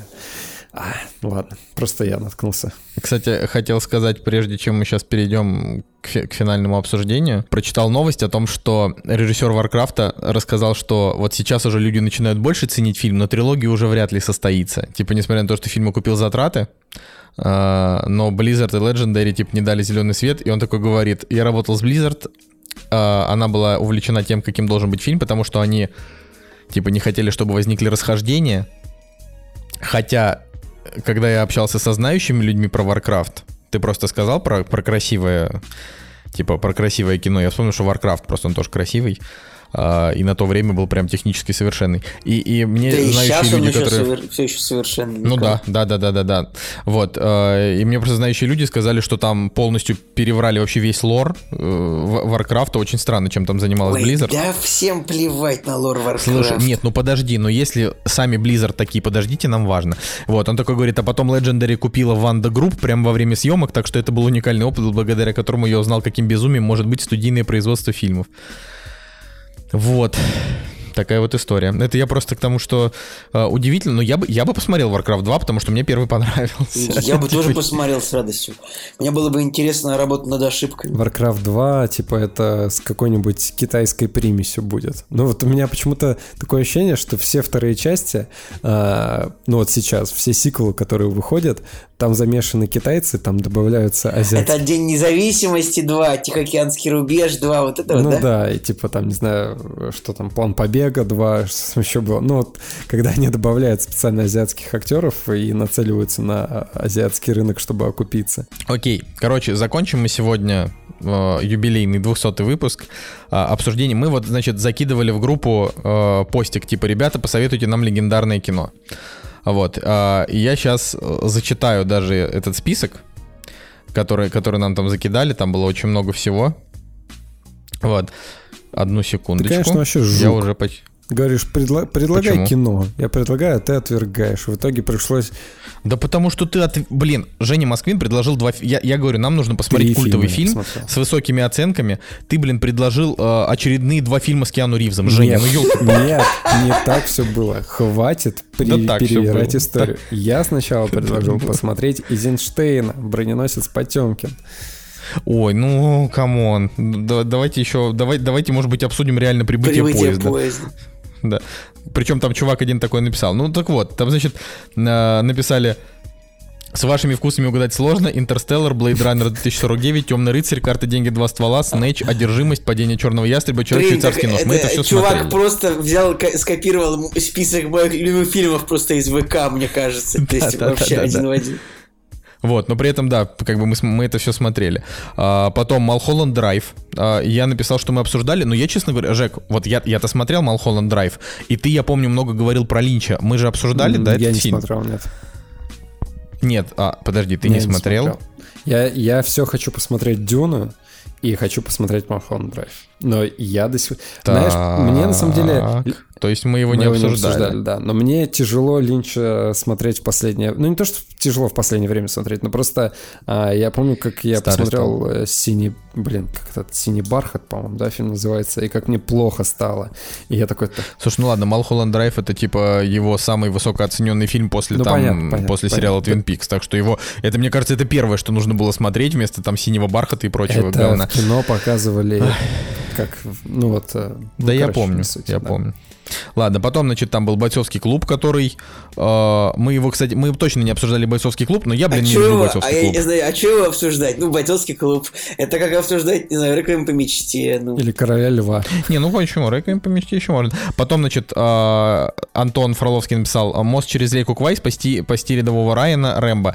И вот э, мы, мы действительно, мы посмотрели «Мост через реку Квай», э, но суть в том, что это был тоже один из наших вариантов до того, как появился этот комментарий. И в итоге мы просто решили, да и фиг с ним, давайте...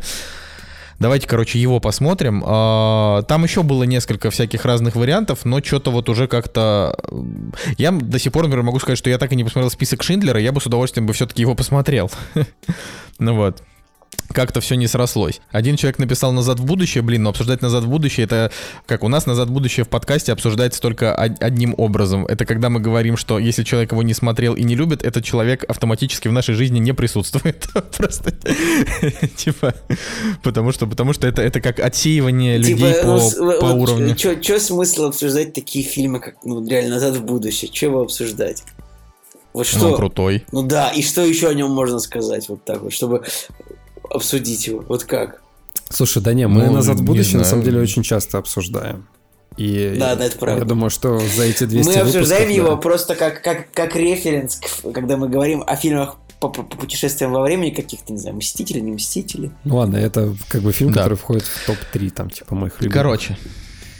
Да, ну вообще, вот я, я также могу сказать. Ну, трилогия. Типа, не фильм, который... Я всю трилогию люблю абсолютно одинаково. Я между ними могу только говорить, что мне, скажем, первая и третья нравится побольше, чем вторая, но иногда у меня бывают года, когда я такой думаю, нет, вторая мне нравится больше, чем, чем первая, например. Но это, блин, ну это реально сложно. То есть вот слишком это такое кино, которое ты и пересматриваешь, и любишь. В общем, сложно его как-то вот какими-то критериями его судить. То есть это типа культовое, легендарное. Ладно. В общем, «Мост через реку Квай». Фильм 1957 года, который получил на Оскаре 58 года. Номина- Значит, по- поби- победил в номинациях «Лучший фильм», «Лучшая мужская роль», «Лучший режиссер», «Лучший адаптированный сценарий», «Лучшая работа оператора», «Лучший монтаж», «Лучший саундтрек». То есть он собрал все самые главные номинации. Я бы сказал, э, то есть он, он не взял ничего про, связанного там с женскими ролями, просто потому что там не было женщин. в Это фильме сек- практически. сексистское кино. Мало того, что не было женщин, там еще и, и не было и чернокожих. Вот. э, Хотя, ну, в общем, да, да. Короче, Жека, ты же его Да, посмотрел. конечно. Ну, я, я первый, потому что ты сегодня только и делаешь, разговариваешь.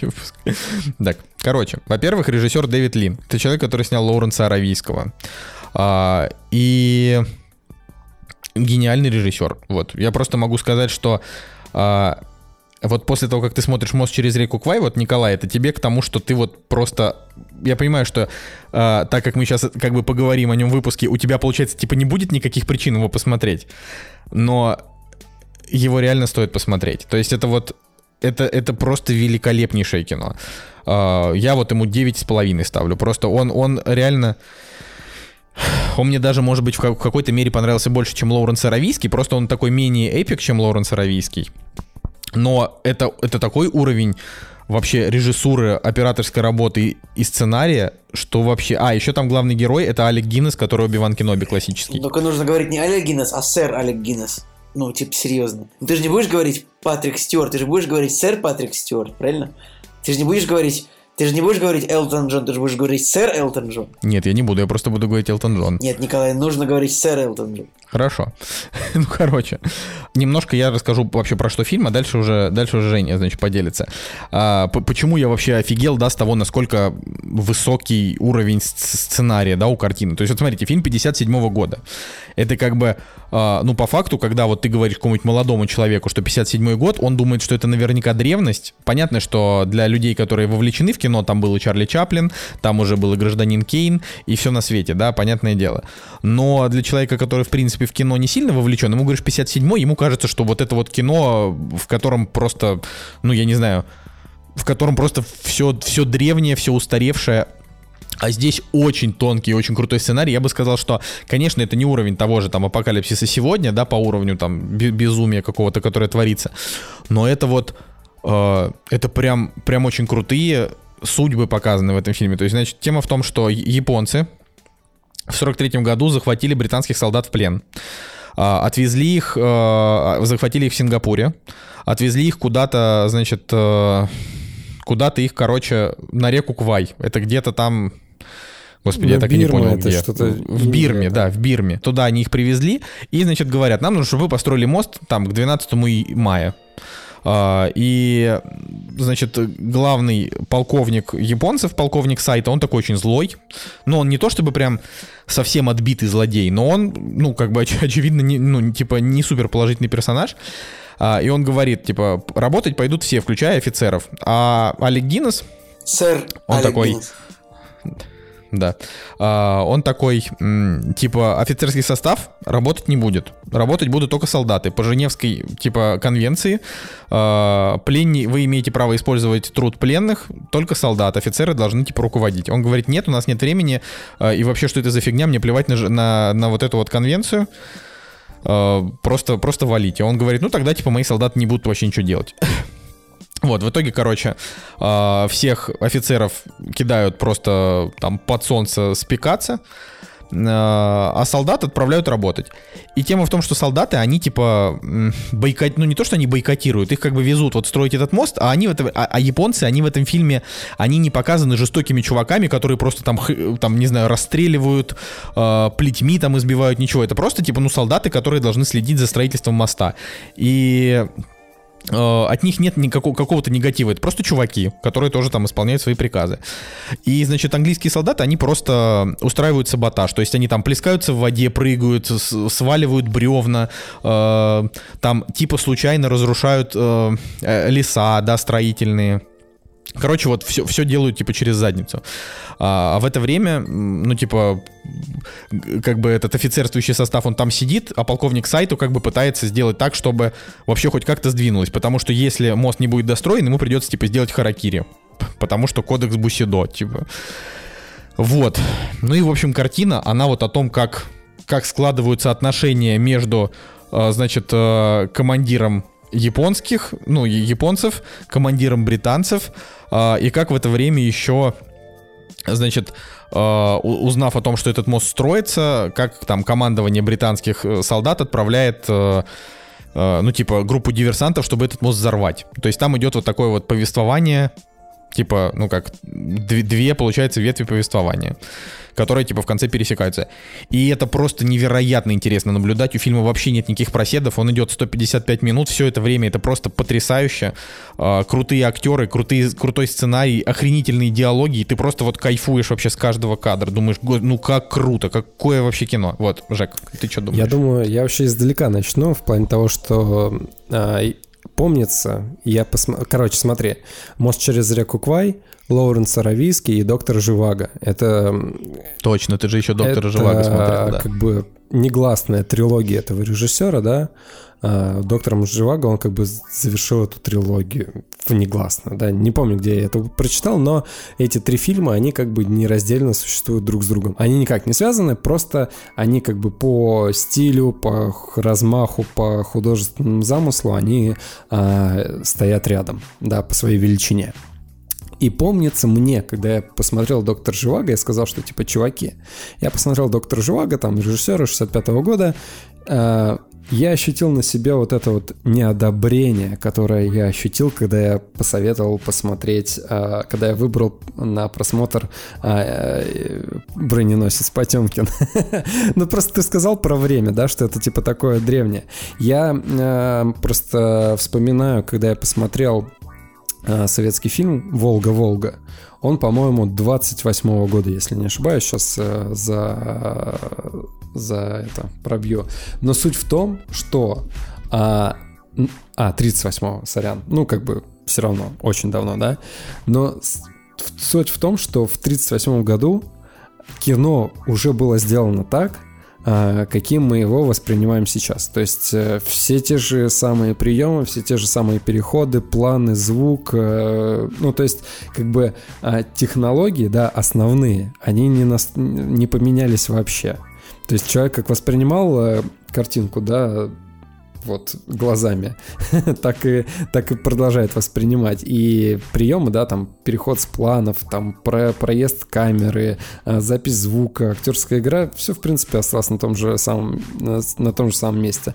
И, соответственно, это с какого это года? Три, короче, вот самый старый фильм, ну там один из самых старых фильмов, а, это вот, короче, «Волга-Волга», он 38 -го года.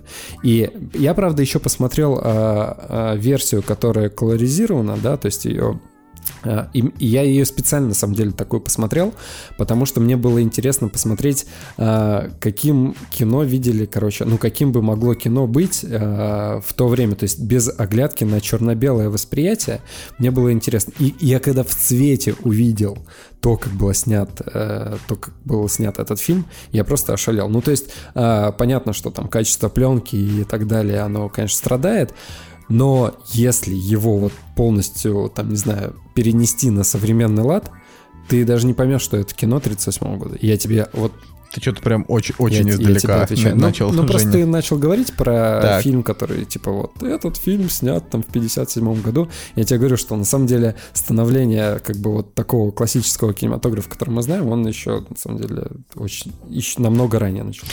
Ну, это нужно, да, мне просто Да, нужно еще... Да, Лучше к- этого короче, короче, ребят, я предлагаю следующий фильм для просмотра из старых.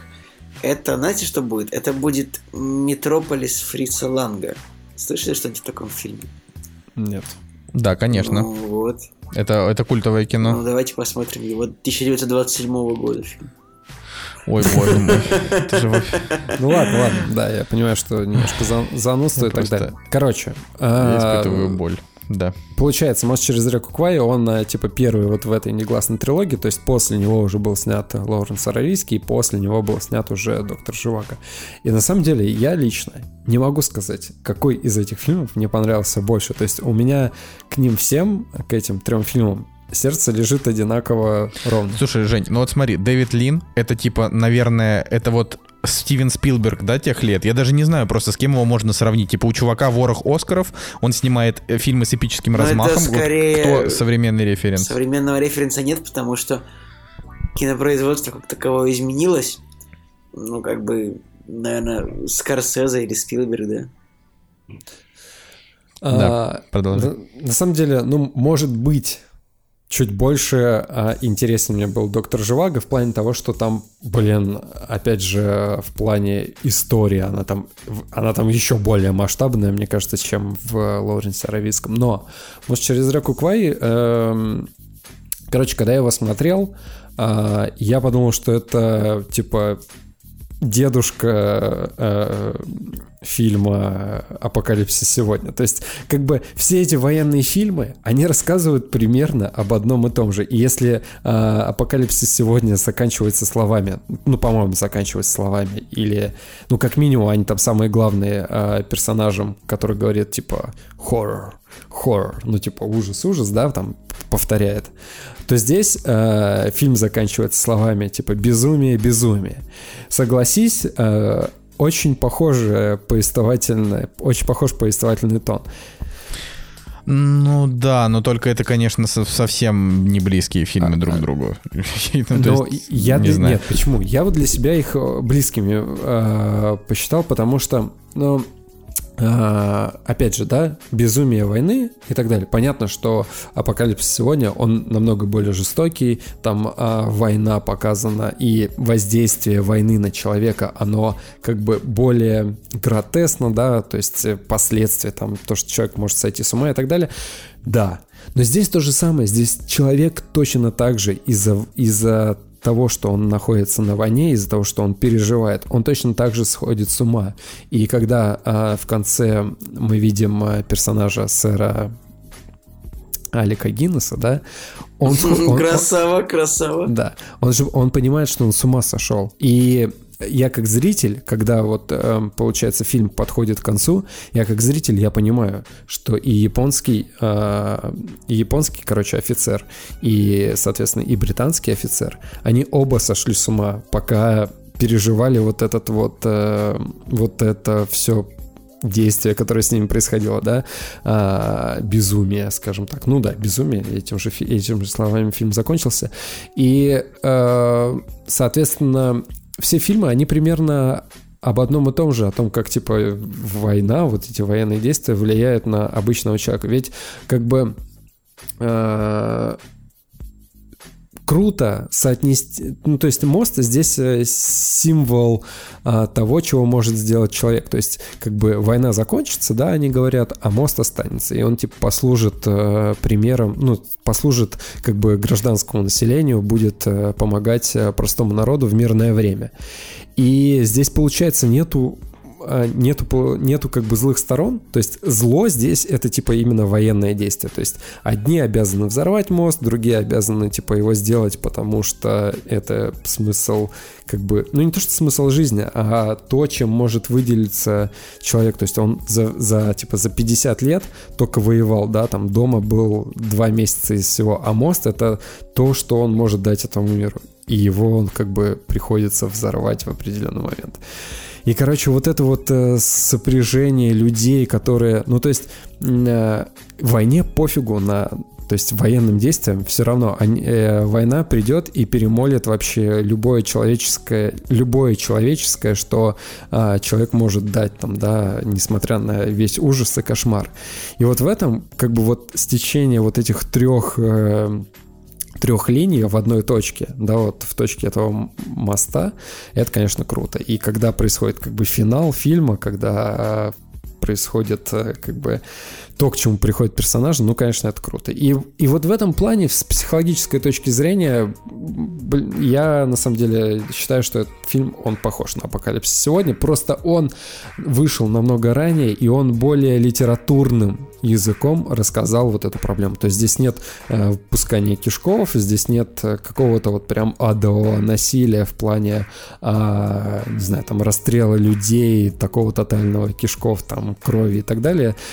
Здесь люди также сходят с ума, но здесь они более литературно, короче, сходят с ума, более как-то изящно, изысканно. Понятно, что, смотри, вот, допустим, да, э, этих офицеров сажают в э, камеру, да, где они под солнцем сидят, сколько они там, неделю сидели, да, то есть, если бы это был апокалипсис сегодня, да, он также бы снимал, э, показывал вот эти события, они бы там в дерьме своем захлебывались, потому что им нужно, типа, неделю куда-то ходить, они, типа, в коробке метр на метр, может, даже меньше, да, и им, как бы, им приносят пожрать, и они тут даже не, даже не выходят. И вот апокалипсис сегодня, он бы более жестко, короче, показал эту ситуацию. А в «Мост через реку Квай», почему я говорю почему более литературная вся вот эта вот трагедия показана. Здесь не показано грязи как такое. Здесь, то есть, персонажи типа неделю просидели под солнцем, ну, то есть в жаре вот в этой вот под металлическими щитами. Ты понимаешь, что им плохо, да, и они как бы выходят из этого, то есть потрепанные, ну, то есть... Э, потрепанные, а, изможденные и так далее. Но здесь нету вот, вот этой адовой чернухи. А хотя могла бы быть. Но, видишь, а, время... Да здесь, ну, смотри, в Лоренсе Аравийской тоже не было ну, адовой понятно, чернухи. Нет, я просто сравниваю с последующими фильмами про войну, которые, которые мы смотрим, которые рассказывают на эту тему. Я просто хочу сказать, что литературный язык, который рассказан, э, который этот фильм, в котором рассказан этот язык, он, блин, более изящный. И здесь поэтому, наверное, не чувствуется вот такой вот накал, а, не знаю, там, то есть безумие. Ну, точнее, он чувствуется, но не так не так жестко, короче. Поэтому его, наверное, легко смотреть с точки зрения там психологии. Ну, я, я вообще не сказал, что у него какие-то проблемы конкретно там с, с, там, с психологией. Тут просто, просто это очень интересные персонажи. Типа каждый из этих перс... каждый из персонажей этого фильма, он играет какую-то свою роль, и конкретно, конечно, самая потрясающая роль у сэра Алика Гиннесса. Молодец. Вот. А, да, у нас Николай. Я, этот, пригов... я а... присматриваю за соблюдением субординации. Да. А, вот, а, потому что там просто, ну там просто, говорю, космически а, необычный герой. То есть вот, а, ну типа, вот что на войне, да, там есть добро, есть зло и так далее. Не хочу там это вот распинаться. Просто его персонаж, он интересный. То есть если вы будете думать, ради чего мне смотреть фильм 57 -го года, когда я, например, могу посмотреть, не знаю, какой-нибудь спасти рядового Райна, который я не видел, да, или там «Братья по оружию», тоже там военный сериал. Ну, короче, типа вот почему я должен смотреть какое-то старое кино, да, про войну, причем про вообще супер локальный момент этой войны, а не смотреть там что-то вот современное, ведь э, современные тоже делают крутые, потому что э, вот персонаж Алика Гиннесса, это персонаж вот... Э, чего? Ничего, что? Просто сэр Алик Гиннес. Молодец. Да, да, сэра Алика Гиннесса. Вот он, он просто он настолько классный, что э, типа его можно вот заносить, э, ну типа там в ряд с э, одними из самых таких необычных героев, тем более в военных фильмах. То есть это чувак, который э, вот ему хочется построить этот мост, потому что он считает, что если их взяли в плен, то они не имеют права отказываться работать, а если уж они будут работать, то они как британские солдаты должны работать хорошо а, а, не, а не работать на отвали. И вот это как бы получается, что он, с одной стороны, выполняет свой долг, и у него там есть своя философия, которую он рассказывает, с другой стороны, а, он по факту работает на врага. Но в его философии это не так. И вот когда вы будете это смотреть в фильме, вы будете понимать, что у чувака там реально происходит... С, э, то есть у него вообще нет никаких сломов до самого конца фильма. То есть он просто в полном осознании, что все, что он делает, это правильно. Вот.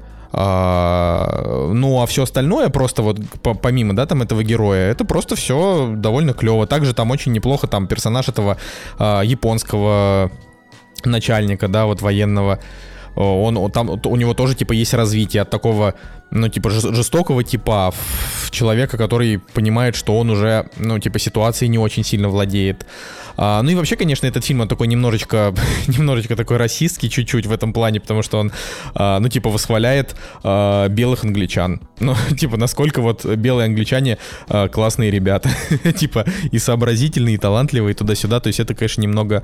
А, сейчас, вот, и, и, я, и я когда смотрю... И там, кстати, в этом фильме еще есть фраза, типа, а, почему мы должны работать, типа, как, как, как негры? То есть вот я такой думаю, блин, вот из-за одной этой фразы этот фильм наверняка в Америке вообще никак, нигде, никогда не упоминается. А ведь это гениальное кино. Кстати, по ну поводу вот. японцев и технологий, я сразу вспоминаю э, «Назад в будущее», когда они находят машину, и там написана деталь, типа, сделана в Японии, и они такие удивляются, типа, что сделано в Японии? И он им говорит, типа, чувак, в Японии вообще-то сейчас самые качественные вещи. Вот я знаете о чем, да, а, я вот знаете о чем задумался еще во время просмотра этого фильма? Же, да. Подождите, напомните еще раз, у вас э, этот Hyundai. Сузуки. Сузуки. Да, все, да, простите. Видно, что чувак вообще а, не сечет в автомобиле. Вообще, да, Николай. Да, ты что, ты перепутал? Не, ну подождите, Honda, да, тоже японский. Honda японский, Toyota японский, Mitsubishi японский, Hyundai Subaru. корейский. Да. Subaru. Да, Блин, Subaru это классные тачки, мне нравилось. И Subaru Impreza в э, Need for Speed Underground мне, мне нравилось. Так вот, короче, Дилетант. я просто подумал о том, что... Тогда вообще лох. Я говорю, ну блин, ну что поделать, если я за рулем сидел 6 раз в жизни. Из них 5 это на, в автошколе и там один после автошколы. А, так вот, короче, э, у меня просто вот возникла такая мысль, э, она вообще не имеет отношения к самому фильму, я подумал, блин, вот как так вышло, что э, все до сих пор вспоминают о том, какой же злодей был Гитлер, но никто вообще не вспоминает о том, какими злодеями были японцы на самом-то деле, потому что они как бы тоже развязали типа кровавую войну на своем континенте, вообще и в Азии, э, и типа были, были союзниками Гитлера, и сейчас вообще не, вот, не, вот а сейчас они такие, типа, у них, у них нету с Россией даже мирного договора, а они такие, типа, нет, вот мы делаем технологии, у нас а, аниметянки, э, и вообще, вот мы, мы, мы вообще что? Он, этот, Мидзаки, смотрите, хватит, о чем вы вообще говорите, какая война, да? А это на самом деле было вот, вот ровно в то же самое время. Но у Я просто не понимаю не было вообще... такого харизматичного злодея, как Гитлер, это раз а, японцы, ну как бы как сказать, японцы не занимались геноцидом высоко э, ценного европейского населения определенной национальности, как бы как это делал Гитлер, поэтому ну а ну, то, да. что, ну, как бы, а то, что там японцы, ну, напали на других азиат, э, грубо, а то, что японцы напали, как бы, на другие азиатские страны рядом, ну, как бы, ну, с кем не типа, бывает. Типа, можно только развести руками. Нет, американцы как бы их правда не любят. Ну, вот, вот если так вот вспоминая, типа, какой-нибудь Перл Харбор или вот это вот. Японцы, они же в основном, они ведь с американцами все-таки во, ну, воевали. Вот не, ну подожди, они воевали в основном не с американцами. Они воевали а, с американцами и, и с другими азиатскими странами. Ну, хорошо, давай положим, э, давай положим за исходную данную то, что вот всех не очень интересует. Ты говоришь, почему все не любят Гитлера? Я говорю, давай положим так, что вот на азиатские страны мы сейчас вот мы забудем про них, да, и вот есть типа европейские страны и Америка. И из европейских стран с японцами, ну, воевало э, не, немного кто воевал с японцами. Мы с ними воевали тоже, но не очень много, но воевали. Там все уже, уже, как бы, уже после, кстати говоря, по-моему, как раз таки уже после 9 мая 1945 по-моему, мы как бы вот довоевывали с японцами еще до того, как бы до, до того, сентября. Как, до сентября, пока, соответственно, они не капитулировали. Поскольку как бы, японцев не любят американцы, потому что ну, они там напали на них. У, япон... у американцев вот какой-нибудь, вот, как у нас есть воздвижение флага над Рейхстагом, у них есть вот типа воздвижение флага над Иодзимой, это вот у них очень культовое считается меропри... э, событие, вот можете погуглить. Флаг над Иводзимой, так вот загуглите, у них там есть тоже такая фотка, которая как бы считается символом вот Амери... победы американцев во Второй мировой войне. Поэтому как бы счеты с японцами в основном американцев.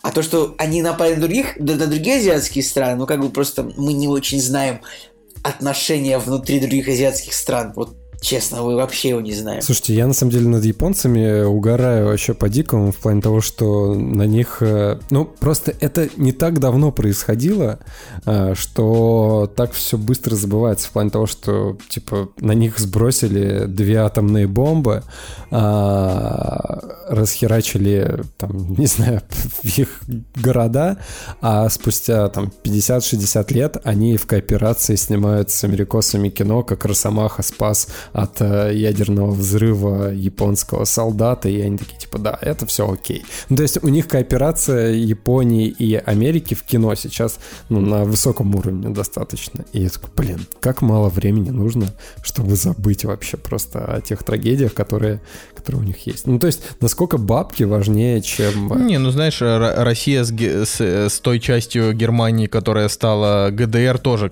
очень быстро разрулила все как бы расклады, понимаешь? Поэтому, типа, кто там кого убивал, кто кого не убивал. Да и немцам, знаете, в Израиль въезд не запрещен, поэтому я так. Ну, это, это просто люди, в принципе, э, отходчивые ко всему, кроме того, что э, Ро- Россия аннексировала Крым. Вот это не забудут никогда. То есть вот мы умрем, наши внуки умрут, но, но Россия будет э, Я к ан- этому и клоню. аннексированием. Почему-то у других все быстро очень сильно забывается. Но а Да, о том, да, да, что да, 600 тысяч мирного населения в Ираке, Да, да, это убитого. Это, всем вообще плевать. всем, всем плевать. Зато, зато Крым отжали. Это, это, это чисто такой, знаете, угар. Так что, короче, да, мост через реку Квай, ну, я 9. Я 9 из 10 поставил. а, Так а что, это крымский мост через реку Квай, а не крымский? Ну, мост? похоже практически. Он такой, э, только, только короче, там километров на... Сколько Крымский мост? Километров 12. 12. 12. Ну, этот типа метров 200. То есть, Я не знаю. Он такой Крымский мост длиной 18 километров. Ну, почти угадал. Ну, окей. Ну, короче, а, я, я просто советую, и вот еще что я не могу понять, у, ну, типа у, мост, у моста через реку Квай у него, ну, невысокий кинопоиск, 7,7, да, а Кстати, MDB да, это 8,2. Нормаль- нормальный кинопоиск для э, фильма, который не про нас как бы снят. Типа вообще, ну то есть он снят вот про каких-то британцев и японцев. То есть... Не, ну, Лоренса Аравийского, например, 8, да. Смотри, даже если по оценкам посмотреть, то у мост через 5 тысяч оценок, у Лоуренса Аравийского 13 тысяч, а у доктора Живаго 3 тысячи. И у него тоже оценка 7,1, что очень странно для меня. Ну, просто, типа, да тут на самом деле, да, вот тоже я смотрел, ты так про него рассказывал, у него там 7,1. А, я просто хочу сказать, что, наверное, просто очень мало очень мало людей, критическое количество.